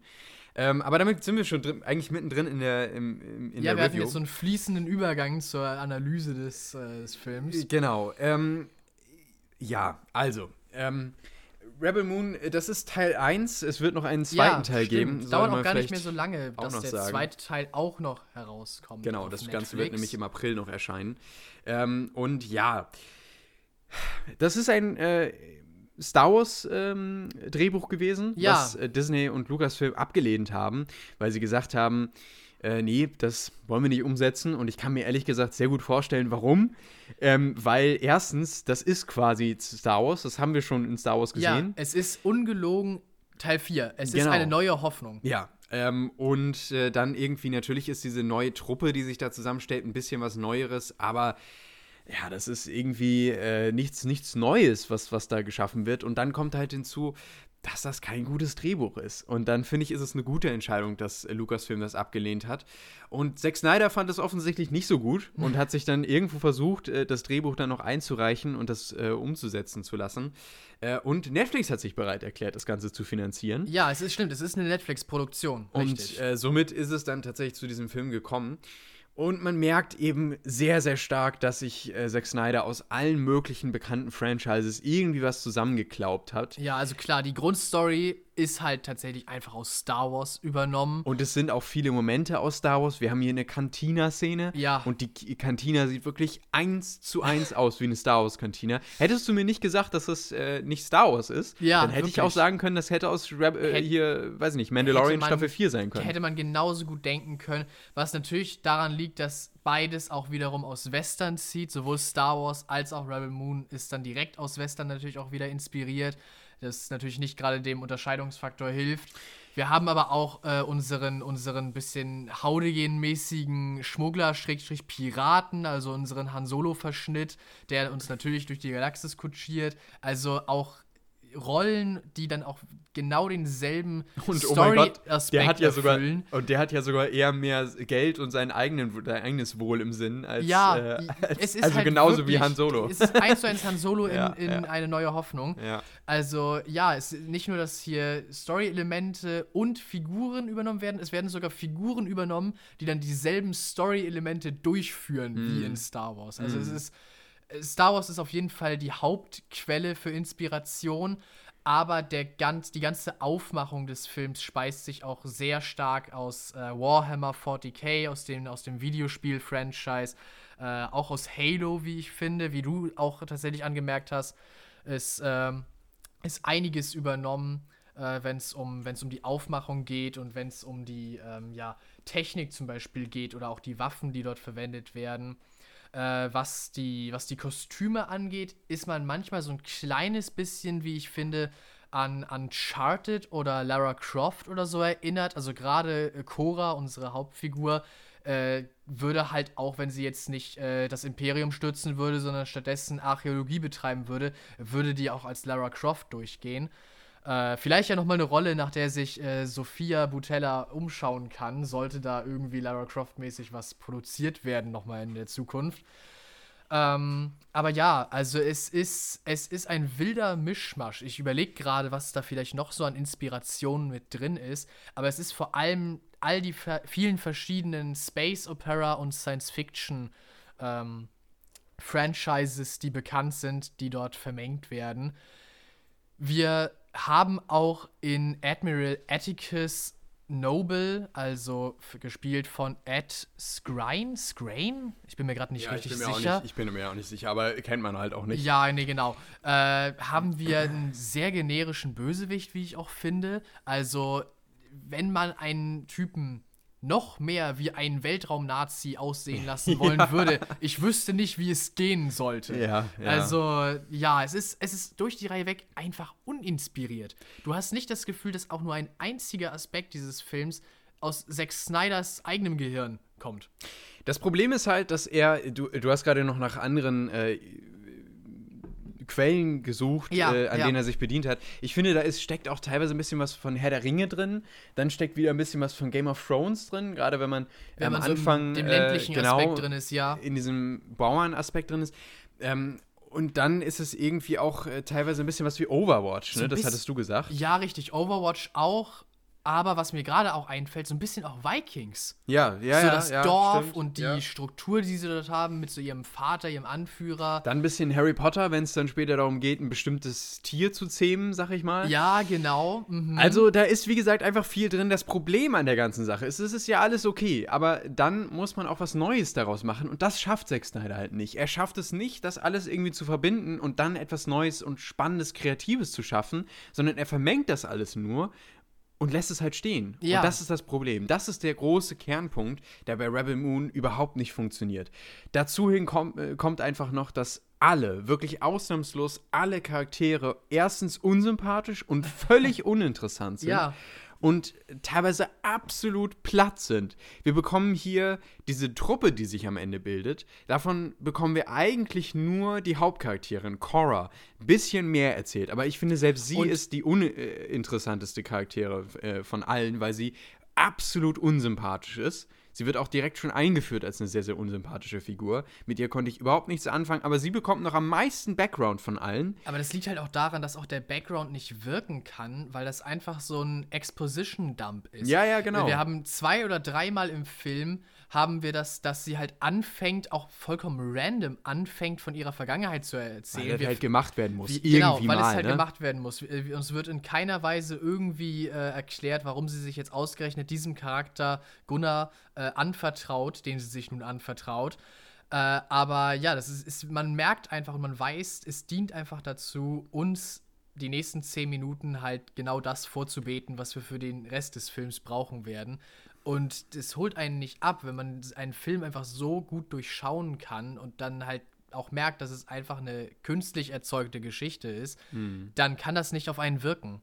Eben, und äh, dazu kommt dann, dass teilweise wirklich am Ende Charaktere hinzukommen, die bekommen wirklich keine Entwicklung, nichts, die bekommen nichts und dann soll man zehn Minuten später, wenn die sich dann aufopfern für, die, für den Rest der Truppe, soll man da wirklich emotional mitgehen, weil der Film inszeniert das Ganze oder Zack Snyder inszeniert das Ganze so, als wäre das jetzt ein heroischer Akt, wo wir vom, vom Bildschirm sitzen und sagen, oh, schade, schade und fast schon in Tränen ausbrechen, ja. weil den Charakter, den lieben wir ja so sehr. Nee, das ist uns wirklich völlig egal, was mit diesem Charakter passiert, ist so. weil der halt zehn Minuten vorher eingeführt wurde, kein keinen Background bekommen hat, fünf Sätze vielleicht gesagt hat und dazu noch absolut unsympathisch ist, weil er die ganze Zeit nur mit so einem starren Blick in die Kamera guckt und sagt, hey. das reicht schon. Das reicht schon. genau. Hey. Ich mach dich fertig oder sowas. Oder äh, wir müssen jetzt gegen das Imperium vorgehen oder so. Weißt du, so richtig ja, so, halt so 0815 Blockbuster-Sätze. Ja, ist halt auch so. Und das ist halt absolut langweilig. Ich habe mich wirklich gelangweilt teilweise bei diesem Film. Ähm, dazu kommt noch, dass wir absolut schlechtes CGI haben. Oh ja, das also ist wirklich, wirklich CGI, was das habe ich lange nicht mehr gesehen, so schlechtes selbst CGI. die Welt sieht halt auch so künstlich generiert Ja, aus. ja. Der Film gibt sich auf keiner Ebene Mühe, einen irgendwie zu täuschen und einen halt reinzuziehen. Als ich diesen einen Berg gesehen habe, Mhm. der hinter dem Dorf aufragt, ihr müsst euch vorstellen, es ist ein Berg, der Berg selber ist nicht das Problem, der sieht eigentlich in Ordnung aus, Mhm. aber der Wasserfall, der diesen Berg halt herunterfällt, fällt er in diesen drei Stufen runter und die sind kerzengerade in diesen Berg reingeschnitten. Also es, man sieht richtig, man kann vor dem inneren Auge sehen, wie da vor dem PC gesessen wurde. Die Datei Berg wurde eingefügt. die Datei Berg wurde in der Mitte einmal so ausgehobelt und, und weggeschraffiert und dann wurde die Datei Wasserfall eingefügt. Also es, ist, es ist nicht mehr als das. Äh, und dann äh, finde ich noch als letzten negativen Punkt, und dann müssen wir vielleicht auch noch zu ein, zwei kurzen positiven kommen, Ja, ja. ähm, ist dann, finde ich, auch noch, dass. Ähm, jetzt habe ich meinen negativen Punkt vergessen. Äh, Scheiße. was wollte ich denn jetzt gesagt haben? Ich weiß es nicht Ähm, genau, es ist so vieles. Ja, ach so, genau, dass das Finale absolut schlecht ist. Also ich finde, das Finale ist wirklich nochmal der Höhepunkt an Schlechtigkeit. Ähm, wie sich dann alles irgendwie so zusammen verwebt, das ist wirklich absolut banal. Ja. Ähm, und vor allem auch, der Film möchte nicht enden. Er, er, es gibt teilweise Momente, da denkst du dir, okay, du bist schlecht, es ist wirklich ein schlechter Film, aber dann lass es immerhin an diesem Moment enden. Weißt Ja, du, es gibt eine ja. Szene, da stehen sie dann alle aufgereiht, wie das halt so typisch ist. Die Kamera fährt hoch und weißt du, sie sind halt siegreich am Ende. Genau. Und äh, dann denkst du dir, ah, jetzt schwarz machen und directed by Zack Snyder, fertig. Nein, Nein. da geht's noch mal drei, vier Szenen weiter, weil sie müssen ja noch diesen zweiten Teil ankündigen Es und äh, inszenieren. ist schlimm, Es ja. ist wirklich schlimm. Also das ist äh, teilweise wirklich unter aller Kanone. Ähm, wir kommen vielleicht noch zu kurzen positiven Momenten. Ich fand ihn okay ansehbar. Ist das ein positiver Moment? ja, Das doch, ich fand, ja, also ich finde, ich finde immer so Filme, die mich richtig aufregen beim Schauen und Ja, wo ich okay, echt denke, ich ja. habe jetzt meine Zeit verschwendet. Ähm, die finde ich noch mal richtig schlimm, aber ich Stimmt, finde, und das, hat er nicht. Das ich sagten finde, wir auch direkt, nachdem wir den Ja, geguckt genau. hatten, meinten wir noch, nein, Zeitverschwendung war das nun nicht. Wir, wir haben jetzt zumindest Vergleichsmaterial und Genau. sind als, als Filmkenner schlauer geworden, zumindest aus diesem Film. Und äh, wie gesagt, er, er plätscherte so vor sich, vor sich hin. Ich kann mir gut vorstellen, wenn man irgendwie so nebenbei, weiß nicht, bügelt oder Wäsche macht oder so. Dabei wird er ja oft geschaut. Da, dabei wird ja, Ja, so Content ja. geschaut. Ne? Wie halt damals der Fernseher lief, wenn äh, irgendwie mit ZDF oder so. Genau, So wird man- das ja heute bei Netflix gemacht. Ja, ne? ja. Dann läuft halt mal Rebel Moon nebenbei. Ähm, und dafür ist er okay. Weißt du, dann schaut man zwei, dreimal hin äh, und denkt sich, ach, da sind die jetzt. Ja, gut. Okay, schön. Ja, habe ich auch nichts verpasst, weil der Film ist halt auch nicht erzählt, dass du irgendetwas mitbekommen musst, sondern Ja. dir wird ja sowieso alles gegeben.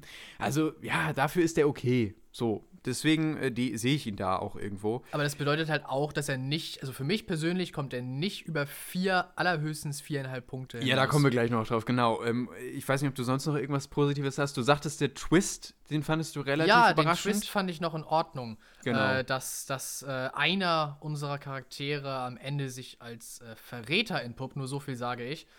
Äh, das habe ich tatsächlich so nicht kommen sehen und man kann dem Film zumindest nicht vorwerfen, so vollkommen vorhersehbar gewesen zu sein in diesem Punkt. Aber dieser Charakter ist halt auch doof äh, und hat mich nicht abgeholt schon in der ganzen Zeit davor, wo er noch als Scooter durchging und auch als Bösewicht war seine, äh, sein Auftritt jetzt nicht sonderlich lang und nicht sonderlich einflussreich. Äh, also reißt das das auch nicht wieder raus. Also wie gesagt, der Film bleibt wirklich unter Mittelmaß. Fast schon, wir machen ja so ein bisschen immer den Cut bei so vier von äh, zehn Punkten und äh, darunter ist nun wirklich grottig. Und der ist bei mir echt halt auf dieser Grenze. Vier, allerhöchstens viereinhalb. Ich bin tatsächlich bei vier von zehn Punkten, ähm, weil ich fand ihn dann doch irgendwie, der hatte noch hier und da ein paar nette Momente und wie gesagt, der Twist war auch in Ordnung ähm, und äh, ja, er ist okay, absehbar auch. Äh, ich finde, es geht, wie gesagt, wo sich das hinentwickelt, kann man irgendwie sich schon zusammenreimen. Äh, ja, ist okay. Aber ich, ich, wir schauen uns den zweiten Teil an, weil vielleicht schafft es Zack Snyder ja immerhin im zweiten Teil dann ein bisschen mehr an Qualität zu gewinnen. Ich glaube es nicht. Ja. Ähm, aber wir werden es sehen. Ähm, und dann, ja, schauen wir mal. Wir werden das hier im, im Podcast natürlich auch weiter begleiten. Genau. Oh, ich finde das gut. Ich finde das gut, dass wir gerade so einen kleinen so einen Rant hatten. Das braucht man auch mal in so Braucht einer man, Folge. braucht man auch mal. Das, da bin ich bei dir, ja.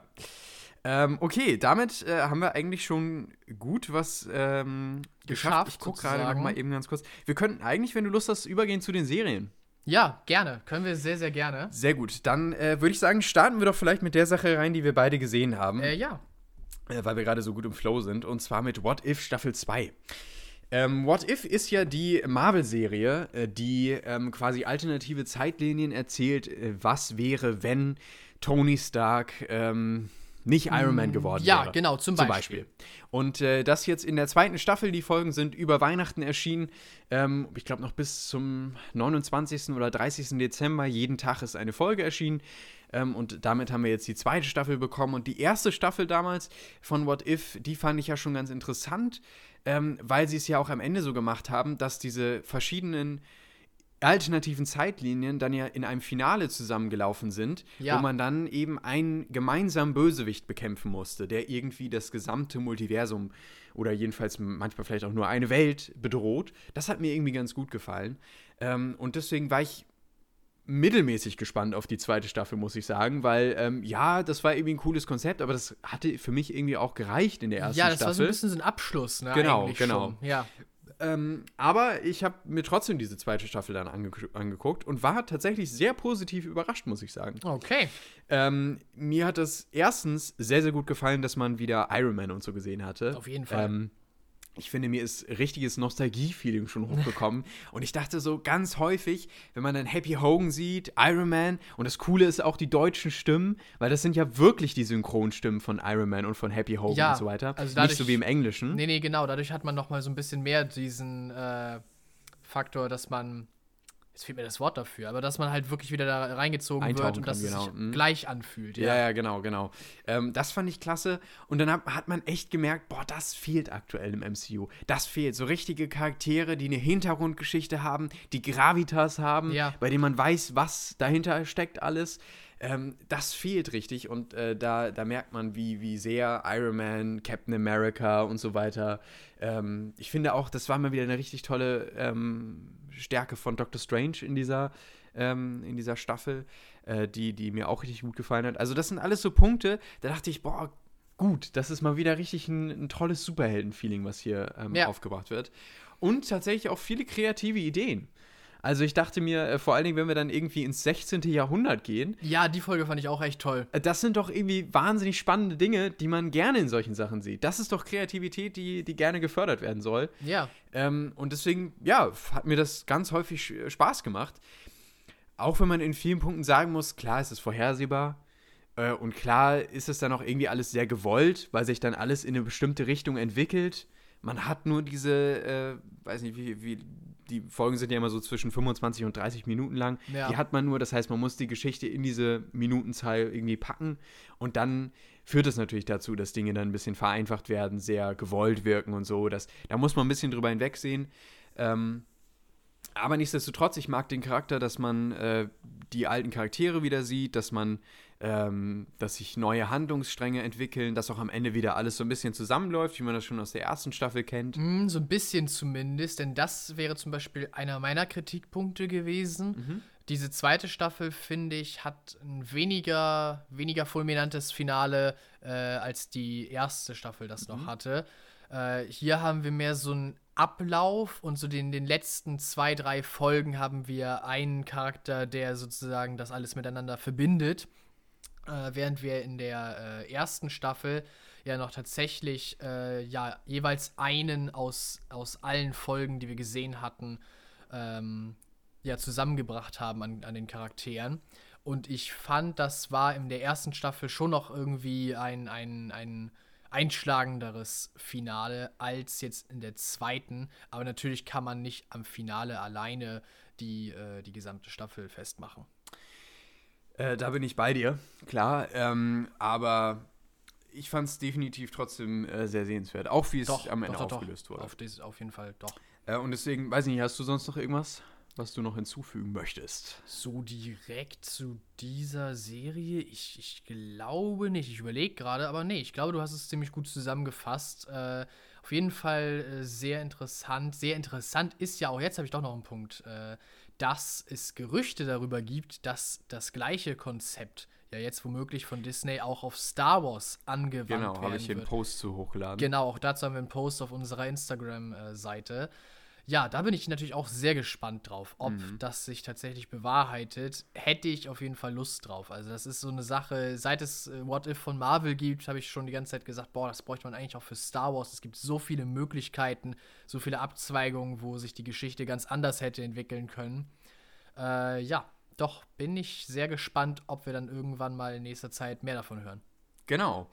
Ähm, ich bin bei sieben von zehn Punkten. Ja, ich ja. finde, es ist äh, definitiv sehenswert. Ähm, Ich weiß gar nicht mehr, was ich der ersten Staffel gegeben ich habe der hab. ersten Staffel auch so sieben von zehn gegeben, Ja, glaube ich. okay. Ich glaube, oder siebenhalb meine ich sogar oder irgendwie sowas. Ich glaube, ich war so bei siebeneinhalb, wenn ich Mhm. drüber nachdenke. Dann wäre ich wahrscheinlich bei dieser hier bei, bei sieben. Ja, ich Mhm. glaube, das passt ganz gut. Ja, ähm, das denke ich schon. Vor allen Dingen, äh, weil mir diese kreativen Ideen gefallen haben. Und wie gesagt, es ist einfach toll, wieder Iron Man zu sehen. Ja, ja. Es ist wieder toll, Iron Man zu Iron sehen. Man, es Captain America. großartig. Ja, die, das alte Team wieder. Mhm. Ah, das fehlt einfach wirklich sehr. Und deswegen, das war wirklich eine, eine wirklich schöne Sache.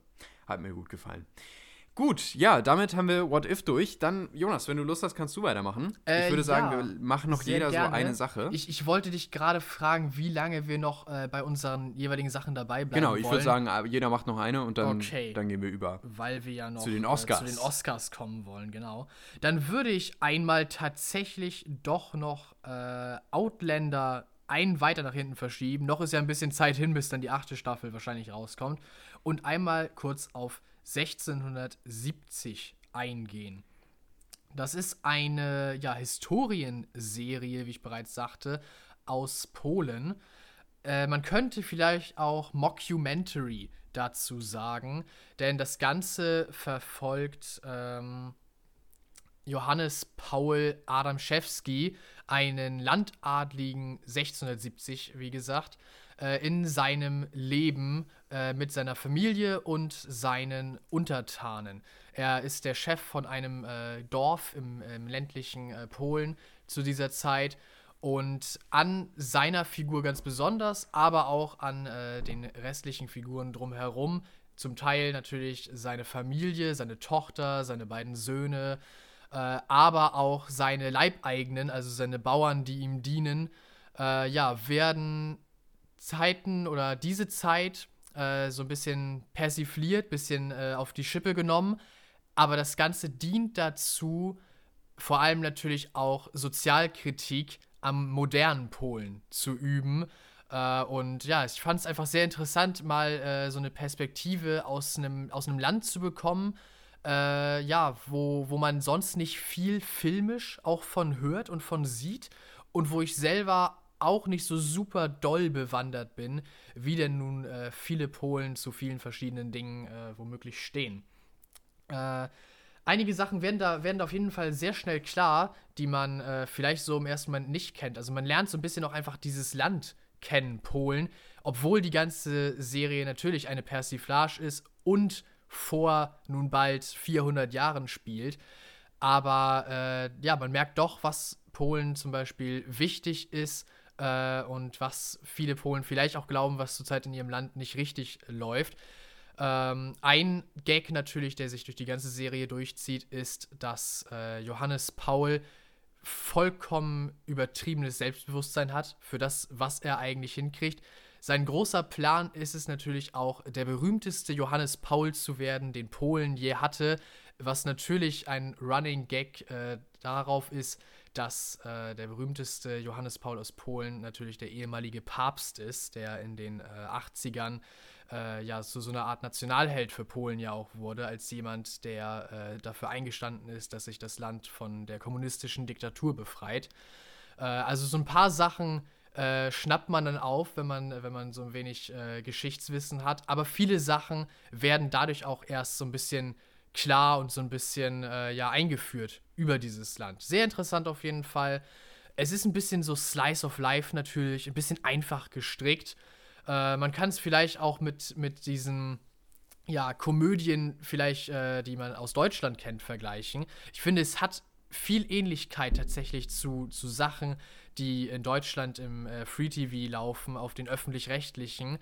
Ähm, ja, also vielleicht tatsächlich, was wir manchmal an den deutschen Produktionen bemängeln, äh, gar nicht so sehr ein deutsches Problem, sondern vielleicht einfach ein, ein äh, europäisches, solange es dann nicht um Frankreich oder England gehen, die äh, vielleicht noch ein kleines bisschen eine andere Filmkultur haben. Insgesamt war ich allerdings gut unterhalten. Ich konnte mir das gut ab und zu anschauen. Ja, einmal so tagsüber einfach so, weißt du, das war auch so eine Serie, die ich dann gesehen habe, während ich andere Sachen gemacht habe. Ich war am Lernen, ich war zum Beispiel am Sachen zusammenfassen und währenddessen lief halt einfach 1670. Und ab und zu hat sie mir einen Lacher entlockt und ja, ich finde, das, das reicht für das, was die Serie sein will, für das, äh, was, die, was die Serie vorhat. Und gleichzeitig tut sie sich gar nicht so schwer damit, auch die Sachen an Sozialkritik, die sie damit einstreut, äh, ja, mit, mit rüberzubringen. Ganz interessant, wäre ja fast ein Analysegegenstand. Ich halte nächste Woche ein Referat über Polen. Ah, ähm, interessant. Äh, in, in, in äh, IB, also in internationalen Beziehungen. Ähm, und das wäre tatsächlich auch tatsächlich ein Analysegegenstand, denn es gibt ja den Bereich in der IB Visualität in den internationalen Beziehungen. Ja. Ähm, und dann könnte man, wie du sagtest, gerade Gesellschaftskritik, könnte man ja da auch tatsächlich einen Analysefokus drauflegen. Und es ist ja für internationale Sichtbarkeit auch irgendwo gedacht, denn die Serie ist, ist auf, ja Netflix auf Netflix erschienen genau, richtig, und ist ja, eine Netflix-Serie. Mhm. Äh, ja, Laurens, wenn du es noch eingerichtet kriegst bis nächste Woche, das hat nur acht äh, Folgen, die jeweils so in etwa eine halbe Stunde bis 35 Minuten gehen. Du könntest es, glaube ich, schaffen. Ist nicht ganz das, äh, das Thema des Referats, deswegen passt es nicht, aber ähm, darüber, darüber, könnte ich zum Beispiel eine Doktorarbeit schreiben. Also ja, das wäre so ein Beispiel. Thema, worüber man tatsächlich schreiben könnte, ja. Sehr interessant natürlich auf jeden Fall für äh, dich als Politikwissenschaftler und Filmkenner. Ja. Äh, auf jeden Fall gebe ich der Serie, glaube ich, so zum Schluss so 6,5 Punkte von 10. Wie gesagt, leichte Unterhaltung, nichts Besonderes, aber mal ein netter kleiner Abstecher bzw. Blick äh, in unser Nachbarland. Ich wollte noch ganz kurz über die zweite Staffel von The Bear reden. The Bear hat ja in den letzten Wochen einige äh, Preise eingeheimst. Ähm, unter anderem die Emmys, aber auch bei den Golden Globes hat sie äh, viele Preise bekommen. Ähm, und ist natürlich wieder mal in aller Munde mit der zweiten Staffel. Und das tatsächlich auch zu guter Recht. Äh, zu Ach, jetzt kann ich Mit schon langsam. Jetzt kann ich Ja. langsam nicht mehr reden. Ja, das ist, das ist ist wieder, auch- wir, gehen, wir, wir sind auch schon uns, wieder- ne? Also. Weit dabei. Ja, ja, ja. Okay, also mit gutem Recht. So, nochmal zusammenreißen. ähm, es geht hier immer noch um den Koch Carmen, also Kami, der ähm, versucht, das Restaurant seines verstorbenen Bruders auf Vordermann zu bringen. Und in dieser zweiten Staffel sind wir an, dann, an einem Punkt angelangt, an dem er dann ja das Ganze wirklich auf ein höheres Level bringt. Das heißt, er versucht hier wirklich Struktur reinzubringen, er versucht das Ganze ähm, deutlich neu aufzuziehen, dem Ganzen auch mehr Look zu geben. Das, da wird auch teilweise die gesamte Staffel über ähm, dann wirklich erst gebaut und geplant, wie man dann das ganze Restaurant dann umgestaltet. Das hat auch noch nicht auf. Das heißt, äh, das findet alles wirklich erst im zu Betrieb zu äh, statt. Und es geht natürlich auch darum, ähm, neue Köche zu finden, weil das Ganze soll jetzt eben ein eher feineres Restaurant sein. Das heißt natürlich auch, man muss erstens Gerichte finden, man muss eine Karte zusammenstellen, man muss Leute finden, man muss äh, Personal finden, man muss alles regeln, äh, was den Umbau betrifft, man muss alle möglichen äh, Auflagen erfüllen. Äh, das heißt, da ist unfassbar viel wieder drin in dieser zweiten Staffel, äh, was natürlich äh, für Potenzial sorgt, um Geschichten zu erzählen. Und darin brillieren die Hauptcharaktere. Jeremy Allen White, der ja auch gerade so ein bisschen seinen, äh, seinen großen Auftritt irgendwie hat in Hollywood, der ähm, unter anderem auch durch eine große Werbekampagne, gerade auch auf Social Media, ganz schön steil geht Ah, okay. äh, mit äh, Calvin Klein. Ähm, da scheint er wohl gerade sehr beliebt zu sein. Jedenfalls äh, spielt der hier auch wieder in der zweiten Staffel absolut großartig. Ich finde, es ist ein fantastischer Charakterdarsteller, der es schafft, äh, diesen, diesen Kami, diesen Koch einzufangen, der einerseits versucht, sich sehr, sehr für seinen Job zu opfern, aber auch immer wieder sich selbst deswegen vernachlässigt. Und das wird so toll eingefangen und das kriegt er auch immer wieder fantastisch hin. Den finde ich großartig. Hier kommt dann auch in der zweiten Staffel ein Love Interest dazu, Hm, den ich okay. auch sehr, sehr spannend fand. Ähm, und somit werden hier viele neue Facetten aufgemacht in der zweiten Staffel. Viele Charakterentwicklungen, die hier auch aufgebracht werden. Zum Beispiel haben wir ähm, Richard, also Richie, der ähm, ja ein sehr schwieriger Charakter ist in der ersten Staffel, der immer sehr aneckend ist, der ähm, alles oder sehr vieles schlecht macht, was die da tun und immer auch ein sehr egoistischer Charakter ist. Und der hat zum Beispiel in dieser dritten, in dieser zweiten Staffel eine sehr lange Charakterentwicklung und teilweise auch eine, ich glaube, ein, zwei Folgen, die gegeben werden, ähm, allein für seinen Charakter. Und das ist großartig. Da, da bekommt der nochmal ganz viele neue Facetten. Das fand ich wirklich fantastisch, ähm, auch ihm und den anderen dabei zuzuschauen, wie sich diese Charaktere eben auch so klasse entwickeln. Ja. Damit ist es ein fantastisches Drehbuch in der zweiten Staffel, ähm, eine großartige Weiterentwicklung der Geschichte, ein absolut geniales Finale. Ich finde, dass gerade die letzten Folgen großartig sind ein etwas schwieriger Einstieg, das okay, muss ich schon sagen. Ich ja. finde, dass die ersten Folgen ein bisschen schwierig sind, dass vor allem auch am Anfang die Exposition ein bisschen stört, dass dann viele Dialoge mehr so daraus bestehen, dass man sagt, ähm, was die Zuschauer wissen müssen. Also was wir merken, okay, das und das wird jetzt gemacht in dieser Szene oder das und das ist schon passiert. Und da dachte ich dann, hm, ja, das ist irgendwie so ein bisschen billig. Das äh, kenne ich so gar nicht von The Bears. Und ansonsten haben die immer sehr, sehr starke Dialoge. Ähm, aber das ist zum Glück wirklich nur am Anfang so. Und ich glaube, das ist dem geschuldet, dass man dann dachte, naja, irgendwie müssen wir diese, diese Staffel ja beginnen. Und dann beginnen wir die halt so, dass wir ein paar Expositionssachen den Charakteren und den Dialogen überlassen. Ja. Ähm, das fand ich dann aber eher ein bisschen schwach. Ähm, wie gesagt, die zweite Hälfte ist sehr, sehr kreativ wieder. Ähm, unfassbar spannend und mit großartigen Charakteren und Charakterentwicklungen bestückt. Ähm, und man merkt einfach wirklich, dass es um was geht. Und das ist etwas, was ich einfach bei Serien unfassbar liebe. Und deswegen, ja, es ist eine fantastische Serie, auch in der zweiten Staffel. Auch hier gibt es wieder Highlight-Folgen. Wie gesagt, das Finale ist großartig. Es gibt mhm. auch eine vorherige. Ähm, das ist ein Weihnachtsfest ähm, das ist quasi eine Rückblende von Kami, wie seine Familie so ist, was dann viel zu seiner Charakterentwicklung beiträgt und den Charakter nochmal deutlich ausführlicher zeichnet. Was sehr gewöhnungsbedürftig ist, dieses Weihnachtsfest, aber es zeigt eben im, im Kern, warum Kami so ist, wie er ist. Und das ist so fantastisch. Also, ähm, ich würde dieser zweiten Staffel 9 von 10 Punkten geben. Und wenn ich mich richtig entsinne, habe ich der ersten auch damals 9 gegeben. Ähm, deswegen ist es weiterhin eine absolut starke Qualität, die hier gehalten wird.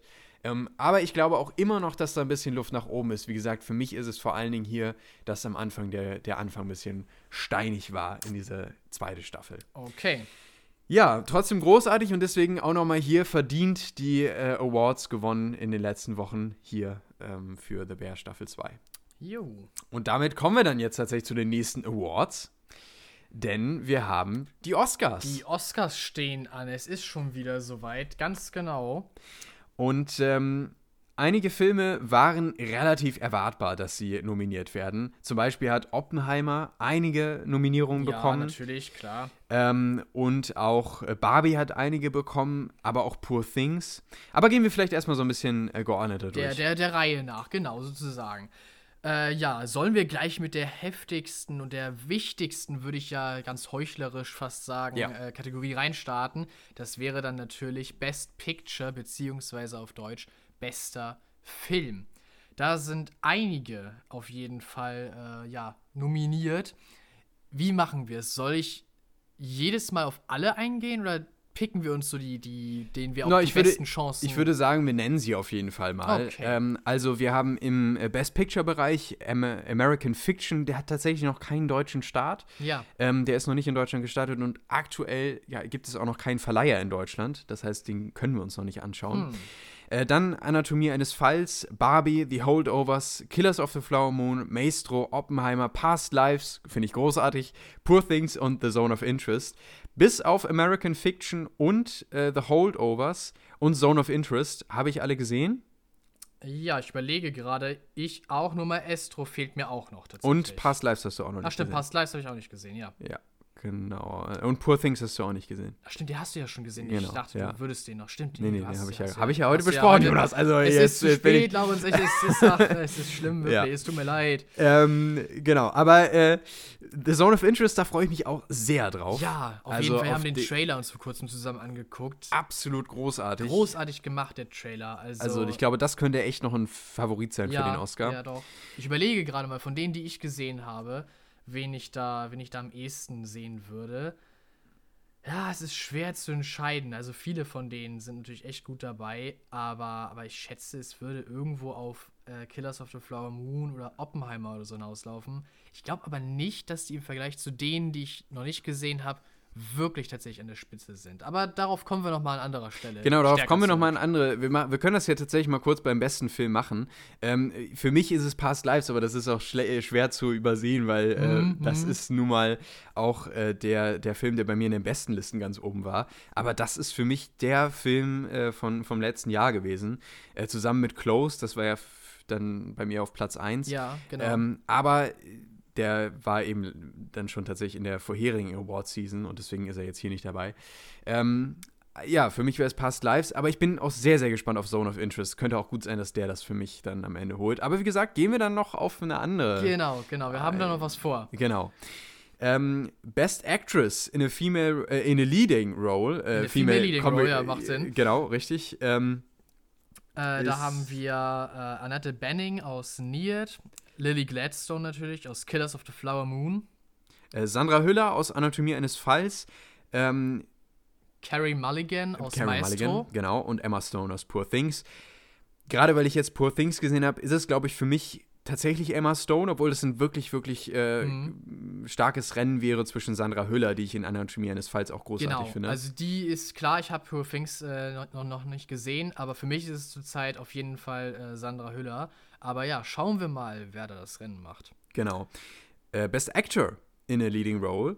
Ähm, genau. wäre dann einmal Bradley Cooper mit Maestro, dann haben wir Coleman äh, Domingo, Domingo, genau, ja. in Rustin. Dann haben wir Paul Giamatti in The Holdovers, ich mache immer wieder denselben Fehler. Killian Murphy in Oppenheimer und Jeffrey Wright in American Fiction. Da sind jetzt einige dabei, die wir noch nicht sehen können, beziehungsweise die Holdovers schauen wir wahrscheinlich jetzt am Wochenende. Ja. Ähm, aber äh, Rustin und American Fiction haben wir noch nicht gesehen. Ähm, ja, aber äh, gut, wir, wir, gehen mal nicht drauf weiter nee, ein, was genau, wir, genau. wir, wir, dazu wir sagen. Gucken mal, genau. Wir gucken mal, dass wir das äh, nochmal anders äh, aufrollen.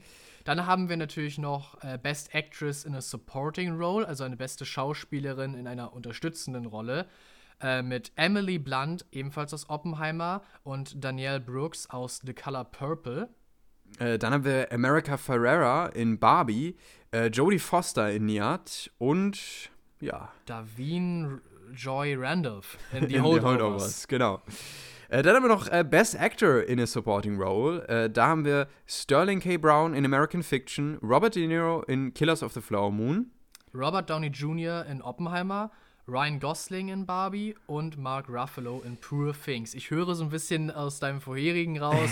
Ich glaube, ich wüsste, wer dein Favorit da in dieser, äh, in dieser Richtung wäre. Wahrscheinlich schon, ja. Ähm, was ein bisschen spannend ist, ist, dass äh, Barbie tatsächlich nicht, also äh, ja, besondere stimmt. natürlich. Ähm, genau. Erstmal hat ähm, Greta Gerwig äh, ist nicht nominiert als ähm, beste, als beste Regisseurin, Regisseurin, was tatsächlich für einen sehr, sehr großen Aufschrei gesorgt hat. Mm, mm. Und tatsächlich ist auch Margot Robbie nicht für beste Schauspielerin nominiert, ja. aber Ryan Gosling als bester Schauspieler. Als bester unterstützender Schauspieler. Genau, also. Was, ja, schwierig. Was schon schwierig, schwierig ist. Ganz ehrlich, für mich wäre das auch nichts, was jetzt irgendwie Award-Appeal hat. Nee, also ich auch ihm selber glaube ich nicht, dass er den Best Supporting Actor kriegt. Aber auch, Aber, auch, äh, ne, auch, auch ich finde auch Margot Robbie äh, ist jetzt nichts, was ich jetzt mit einem Award auszeichnen nee, nee, würde. Aber grundsätzlich erstmal einfach, es hat einen sehr unschönen Beigeschmack, dass, dass gerade Ryan Gosling die Nominierung genau, kriegt und die anderen beiden nichts. Die anderen beiden nichts. Das ist schon ein merkwürdiger Beigeschmack,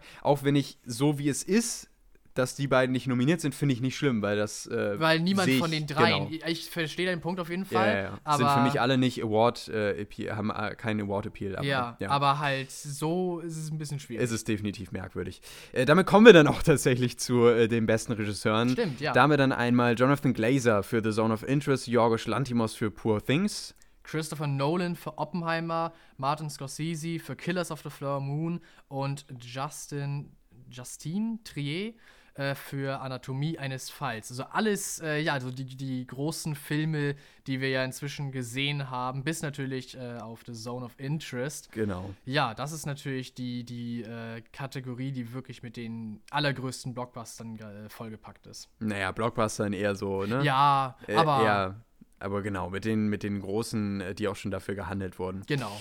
Ähm, dann bestes adaptiertes Drehbuch, da ist American Fiction, Barbie, Oppenheimer, Poor Things und The Zone of Interest ähm, Dabei. nominiert. Genau, und dann äh, bestes originales Drehbuch ist Anatomie eines Falls, The Holdovers, Maestro, May, December und Past Lives dabei. Da habe ich natürlich auch einen ganz klaren Favoriten, Ja, aber ja. Äh, wer das sein könnte, das äh, könnt ihr mal raten. ähm, gehen wir weiter zur besten Cinematografie. Da haben wir El, Con El Conde, äh, von dem habe ich tatsächlich auch noch gar nichts gehört. Nee, das sagt mir ehrlich gesagt gar nichts. Äh, dann haben wir Killers of the Flower Moon, Maestro, Oppenheimer und Poor Things. Ihr hört ja einige halt immer, immer wieder. genau, also es sind immer die gleichen sind fast auf jeden schon. Fall große Favoriten für viele, viele Titel. Ja.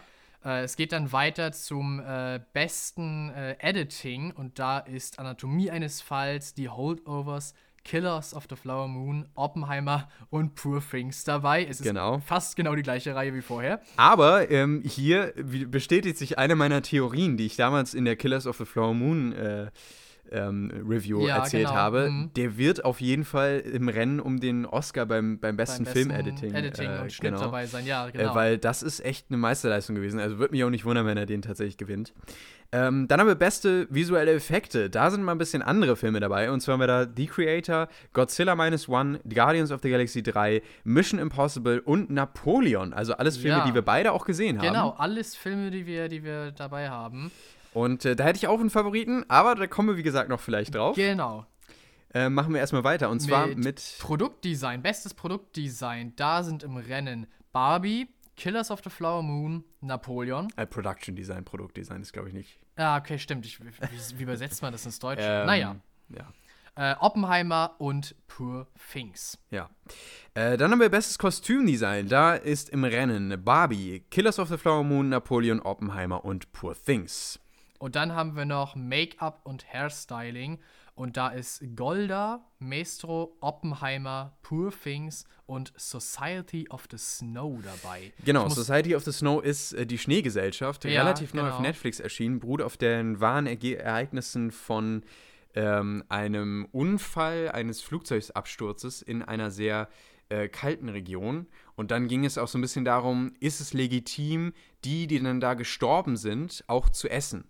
Ja, Also, genau. äh, eine also- Geschichte rund um Kannibalismus und ob das alles so legitim ist. Mhm, mhm. Habe ich tatsächlich noch nicht gesehen, auch noch nicht überlegt, mir den anzuschauen, aber ja. Interessant auf jeden Fall. Und Genau. dann Golda wiederum sagt mir ehrlich gesagt. Sagt mir tatsächlich auch nichts, So nee. äh, direkt noch nicht von gehört. Society of the Snow hatte ich zumindest schon mal, oder die Schneegesellschaft, schon mal gehört, aber Golda äh, ist ganz Äh, auch ein. Netflix-Film, ähm, so wie ich das jedenfalls hier. Nee, doch nicht, oder? Äh, Ich bin mir nicht sicher. Ich weiß es nur wirklich nicht. Aber auf jeden Fall ein britischer Film. ja, ein offenbar. britischer Film, sehr, sehr kleiner Film, hat auch nur äh, 6 Okay. Millionen an den Kinokassen eingenommen. Äh, ein Kriegsthriller. Ah ja, in Ordnung. Interessant. Dann gehen wir weiter zu äh, bester Sound. Bester Sound, da ist nominiert The Creator, Maestro, Mission Impossible, The Dead Reckoning, Part 1 und äh, Oppenheimer und The Zone of Interest. viel zu langer Ja, Titel. es ist wirklich Also man merkt es immer, immer wieder. Dann haben wir äh, bester originaler Song. Äh, da haben wir The Fire Inside von äh, Flamin' Hot. Mhm. Okay. Äh, I'm Just Ken natürlich von Barbie. It Never Went Away von American Symphony. Das kann ich nicht aussprechen. Äh, A Song for My People. Äh, Äh, ja, A Song for My People von Killers, of, the Flower Moon. Äh, und What Was I Made For auch aus Barbie. die hat ja, da hat ja auch schon ähm, Billie Eilish äh, den Golden Globe oder, oder den Emmy für bekommen, bin ich mir gerade gar nicht mehr sicher. Ja, aber auf jeden Fall eine der großen Auszeichnungen. Genau. Dann haben wir noch den Best Original Score. Da ist nominiert American Fiction, Indiana Jones 5, Killers of the Flower Moon, Oppenheimer und Poor Things. Dann geht es weiter mit bester internationaler Film. Und da haben wir Io Capitano aus Italien, Perfect Days Aus Japan, genau. Damit haben wir dann auch tatsächlich, und das merkt man hier noch einige Male, einige deutsche ähm, Vertreter auch hier. Natürlich haben wir schon gesagt, Sandra Hüller. Wir haben aber auch The Zone of Interest, der natürlich auch einen großen deutschen Anteil hat. Genau. Wir haben hier Perfect Days, Wim Wenders, auch ein deutscher Regis- Regisseur. Stimmt, ja. Ähm, Perfect Days habe ich ja auch vor ein, zwei Folgen äh, hier schon besprochen. Mhm. Und wir haben hier auch The Teacher's Launch, ähm, Beziehungsweise das Lehrerzimmer. das ja auch ein deutscher Film ist. Ähm, und damit tatsächlich bei diesen Oscars einen relativ großen deutschen Auftritt auch mal wieder. Ja, auf jeden Fall. Was ja, also auf jeden Fall sehr schön ist, aber was sich ja auch so in den letzten Jahren immer weiter abgezeichnet hat. Also Deutschland ist ja ein Standort, der für Filmproduktion, auch für Hollywood, äh, immer interessanter und attraktiver wird. Ist mhm. so. Äh, wir haben in der Kategorie noch äh, die Schneegesellschaft, das ist ein spanischer Film übrigens. Äh, und ja, The Zone of Interest, sagtest du bereits, äh, offiziell für äh, das Vereinigte Königreich treten die an. Aber ja, auch mit einem großen deutschen Aspekt natürlich drin.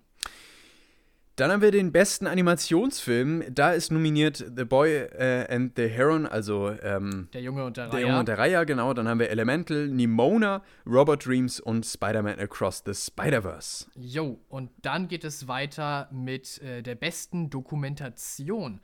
Da haben wir Bobby Wine, The People's President, The Eternal Memory, Four Daughters, To Kill a Tiger und 20 Days in Mariupol. Genau. Äh, und dann kommen wir jetzt natürlich so ein bisschen zu den eher kleineren Kategorien. Genau. Das ist eben auch so aufgebaut. Ähm, da haben wir jetzt die besten Best Live-Action-Shortfilm. Da haben wir The After, Invincible, Night of Fortune, Red, White and Blue und The Wonderful Story of Henry Sugar. Das ist tatsächlich auch der einzige davon, den ich kenne, den wir auch bespon ja, besprochen genau. haben. Ähm, der Wes Anderson-Film auf Netflix. Dann kommen wir zu den besten animierten Shortfilms. Da haben wir Letter to Pig, 95 Senses, Our Uniform, Pachyderm und War is Over, inspired by the music of John and Yoko. Dann haben wir noch den besten dokumentarischen Kurzfilm. Da haben wir The ABCs of Book Banning, uh, The Barber of Little Rock, Island in Between, The Last Repair Shop, den ich mir auf die Liste gepackt habe, weil der klingt tatsächlich sehr interessant. Und einen äh, japanischen Film, den ich nicht aussprechen möchte. Ich bin mir ehrlich gesagt nicht sicher, ob das japanisch ist. Die Wörter. Ah, stimmt, könnte auch äh, koreanisch mich, sein. Oder? Wenn ich ganz ehrlich bin, eher vietnamesisch. Oder vietnamesisch. Nai, Nai, Wai, Pho. Ja, ja, wahrscheinlich, genau. Der ist jedenfalls auch nominiert. Äh, und dann äh, das war's Sind wir auch tatsächlich durch. Das genau. war's durch. Ja. Was mir gerade noch auffällt, ja. ich habe es zuerst gerade eben einfach überlesen mit äh, War is Over, inspired by the music of John und Yoko. Das sind natürlich John Lennon und seine Frau Yoko, die da gemeint sind. Das habe ich gerade ja, eben gar nicht stimmt. so schnell ja, genau, realisiert. Genau, genau. Aber ja, ja also ein äh, animierter Shortfilm, der auf deren Musik basiert. Ja, sehr spannend. Das sind die Oscar-Nominierungen für dieses Jahr. Ähm, und jetzt können wir vielleicht schon mal so ein bisschen vorausgreifen, was wir geplant genau, haben. Genau, was unser Plan dazu war. Ähm, wir haben nämlich vor, eine quasi eigene Oscar-Verleihung zu machen. Natürlich natürlich werden wir auch unseren Senf zu den Oscars wieder zugeben. Ähm, wir holen uns eine dicke Flasche Senf und dann kippen wir das über ja, die Oscars. Alles, alles da rein. Ähm, und zwar, wenn die Oscars verliehen werden, dann werden wir natürlich auch dazu eine Podcast-Folge machen und nochmal auf die einzelnen Filme eingehen. Deswegen haben wir das auch jetzt ein bisschen zurückgefahren. Ähm, und werden dann äh, ja so ein bisschen sagen, was unser Favorit gewesen ist, was möglicherweise aber auch da irgendwie so gepasst hat. Aber wir werden eine eigene Preisverleihung machen. Ja, genau. Und zwar wahrscheinlich vielleicht in, den, in der in ein, zwei Podcast-Folgen vor den Oscars. Das heißt irgendwann Ende Februar, Anfang März. Ähm, und zwar äh, ja quasi eine, äh, ich weiß nicht, ob wir jetzt schon einen festen Namen verraten wollen. Äh, ich bin mir nicht sicher. Von mir aus gerne. Na, vielleicht warten wir noch ein bisschen. Okay, aber okay. Ähm, äh, wir wollen auf jeden Fall eine eigene Preisverleihung machen. Ja. Ähm, und da werden wir dann äh, ein bisschen, ja, quasi unsere Highlights durchgehen, äh, was für uns dann tatsächlich in den einzelnen Kategorien, wir werden ähnliche Kategorien wie, wie auch die Oscars äh, übernehmen. Natürlich genau. jetzt nicht alle, mhm. weil wir haben zum Beispiel von den animierten äh, Kurzfilmen haben wir jetzt nicht Vieles so viele gesehen. gesehen ja. ähm, und da wüsste ich, ich habe zum Beispiel keinen animierten Kurzfilm nee, im letzten Jahr gesehen. Keinen von denen. Äh, ja, aber auch nicht nur von denen, sondern grundsätzlich, ah, grundsätzlich keinen. Ja. Ne? Also, ähm, wüsste ich auch ehrlich gesagt nicht, nee. Deswegen äh, fällt sowas zum Beispiel weg weg, aber wir haben natürlich auch so Kategorien und dann überlegen wir uns, ne, was ist vielleicht auch außerhalb von den Sachen, ja, die nominiert genau. sind, also es unsere vielleicht Favoriten. Auch einfach nicht nominierte, die wir mit reinnehmen. Genau. Ähm, und das ist so unser Plan. Das planen wir, wie gesagt, ja. in ein, zwei Wochen vor den Oscars. Äh, werdet ihr das dann hier äh, im Podcast hören. Ja, genau. Gut, ähm, mir fiel gerade leider im Nachhinein noch ein, äh, dass ich über Monarch eigentlich noch sprechen wollte, weil das so richtig, gut passt. Richtig, genau, weil das ähm, natürlich zu Godzilla gut passt. Genau Ich habe überlegt, ob ich das jetzt noch kurz hinten ranschiebe. Wenn es dir nichts ausmacht, das noch äh, dazu zu tun, gerne. Ich also meine, es ist, ja, natürlich, ich kann es, ich kann es, denke ich, auch relativ kurz fassen, ähm, weil das auch nicht unbedingt so große Worte bedarf. Wir sind ja so ein kleines bisschen schon darauf eingegangen, als wir dann über Godzilla Minus One gesprochen haben. Es fiel ja häufiger mal das Monsterverse und halt die amerikanischen Godzilla-Filme als ähm, Negativbeispiel im Vergleich dazu. Genau, und das hier ist jetzt quasi ein weiterer ähm, Vertreter aus dem Monsterverse. Und die letzte Sache, mit der wir euch dann gleich auch aus diesem Podcast entlassen. und äh, das ist Monarch, Monarch, Legacy of Monsters. Das ist äh, die eine Apple TV Plus Serie und ich würde sagen, es ist das erste von Apple TV Plus, was ich gesehen habe, bei dem ich wirklich sagen würde, dass es nicht gut ist. Okay. und das äh, sagt schon wirklich was, weil ich habe vieles von Apple TV Plus schon gesehen und äh, da ist mir bisher noch nichts Schlechtes untergekommen. Bis Tja. jetzt. Ähm, und zwar ist das eben eine Serie, die sich rund um diese Organisation dreht. Monarch. Monarch ist eine Organisation, die wir immer wieder in den Filmen gesehen haben. Das Zeichen vor allen Dingen von Monarch ist relativ bekannt, immer ja, wieder stimmt. präsent. Mhm.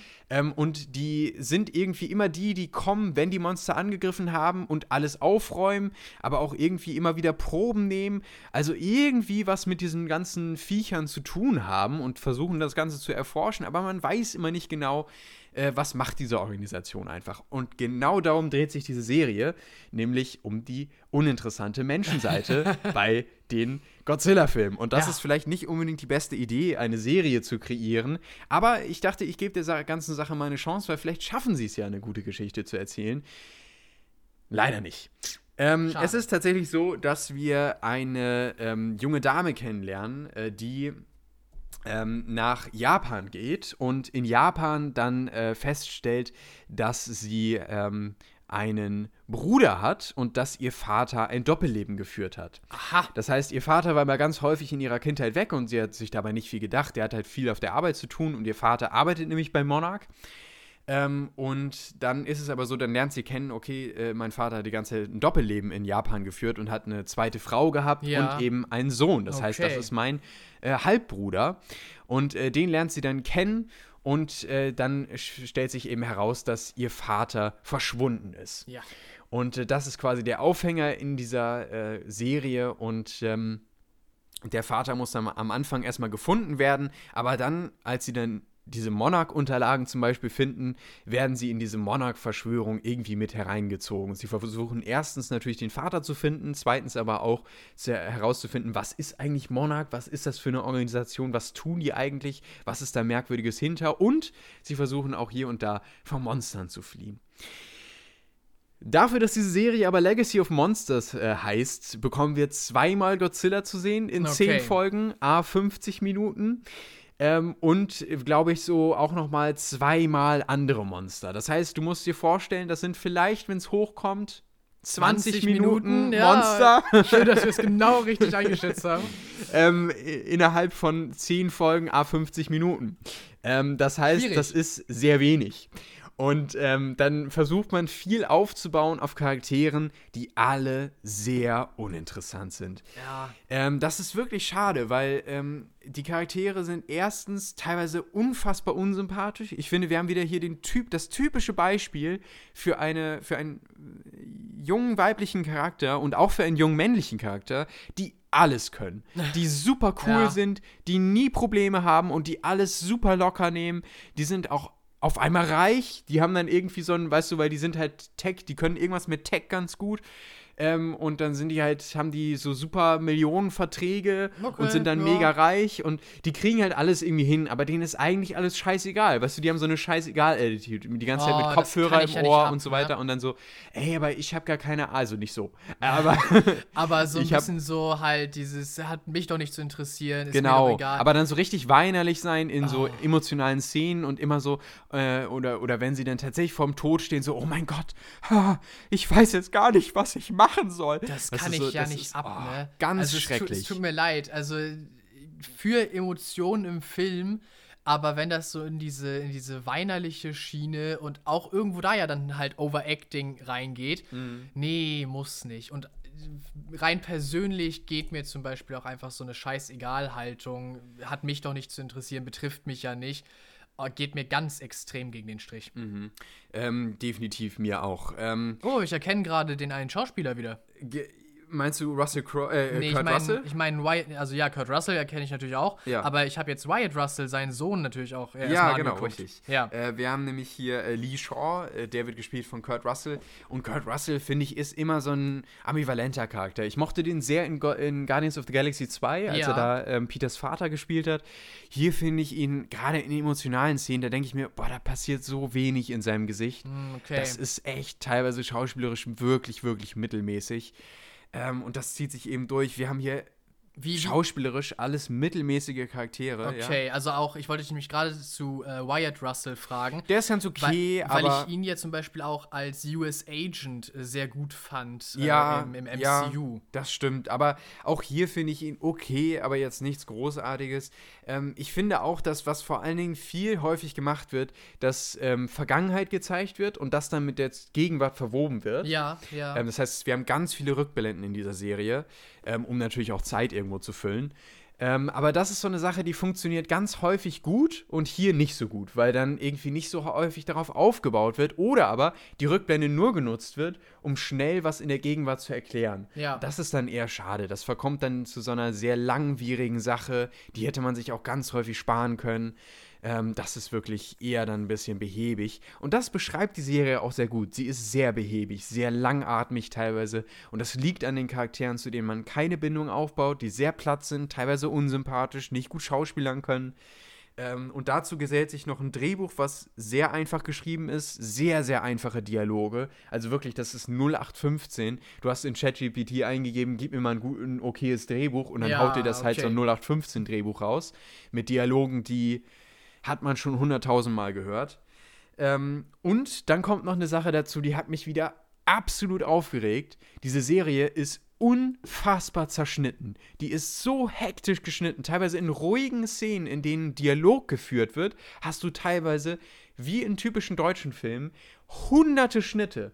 In ganz normalen. Da wird wirklich in dem Wort fünfmal geschnitten. Boah. Das ist unfassbar. Also gut, so schlimm ist es nicht, aber so im übertragenen Sinne. Ja, ne? es ist, weiß, was es du ist meinst. wirklich, Also- es ist wirklich unerträglich teilweise. Das hat mich so aufge äh, aufgeregt teilweise. Also das, ähm, ja, hat mich auch immer wieder rausgerissen. Ähm, und nichtsdestotrotz, es ist teilweise sehr uninteressant ähm, und auch recht, äh, recht langweilig, wo sich das alles so hinentwickelt. ja, okay. Das fand ich wirklich ein bisschen schwierig. Ähm, und deswegen alles relativ mittelmäßig. Allerdings mochte ich das Finale. Das hat mir Okay. tatsächlich gut gefallen. Das ich fand das Finale sehr sehenswert. Das äh, fand ich tatsächlich ganz gut. Und ähm, ja, deswegen bin ich insgesamt so, der gesamte Vorbau, die ersten neun Folgen sind echt mittelmäßig und dann im Finale schafft man was, was ich interessant fand. Ich war ganz lange bei viereinhalb von zehn Punkten. Puh, das wäre schon richtig mies gewesen. Ja, aber ich glaube, das Finale hat es noch ein bisschen äh, hochgehoben. Ich bin so bei fünf bis fünfeinhalb von zehn Punkten. Okay. Aber echt nur mit guten, guten Willen. Ähm, also das ist eher leider nichts gewesen. Lange, man, seit lange mal wieder eine ne Serie, die ich nicht gut fand. Schade, schade. Habe ich sehr selten. Gut, und damit soll es für diese Woche auch gewesen sein. Jo, Wir haben, wie gesagt, einige Themen noch für die nächste Woche. Du hast noch Outlander. auf jeden Fall, Ich habe genau. noch Broker. Es kommt natürlich auch noch was dazu von uns Genau. beiden. Und äh, wir schauen vielleicht am Wochenende, Wochenende The Holdovers. Genau, ja. Also es wird wieder was geben für die nächste Folge. Bis dahin, habt schöne zwei Wochen Ja, macht es gut. und bis dann. Ciao. Ciao.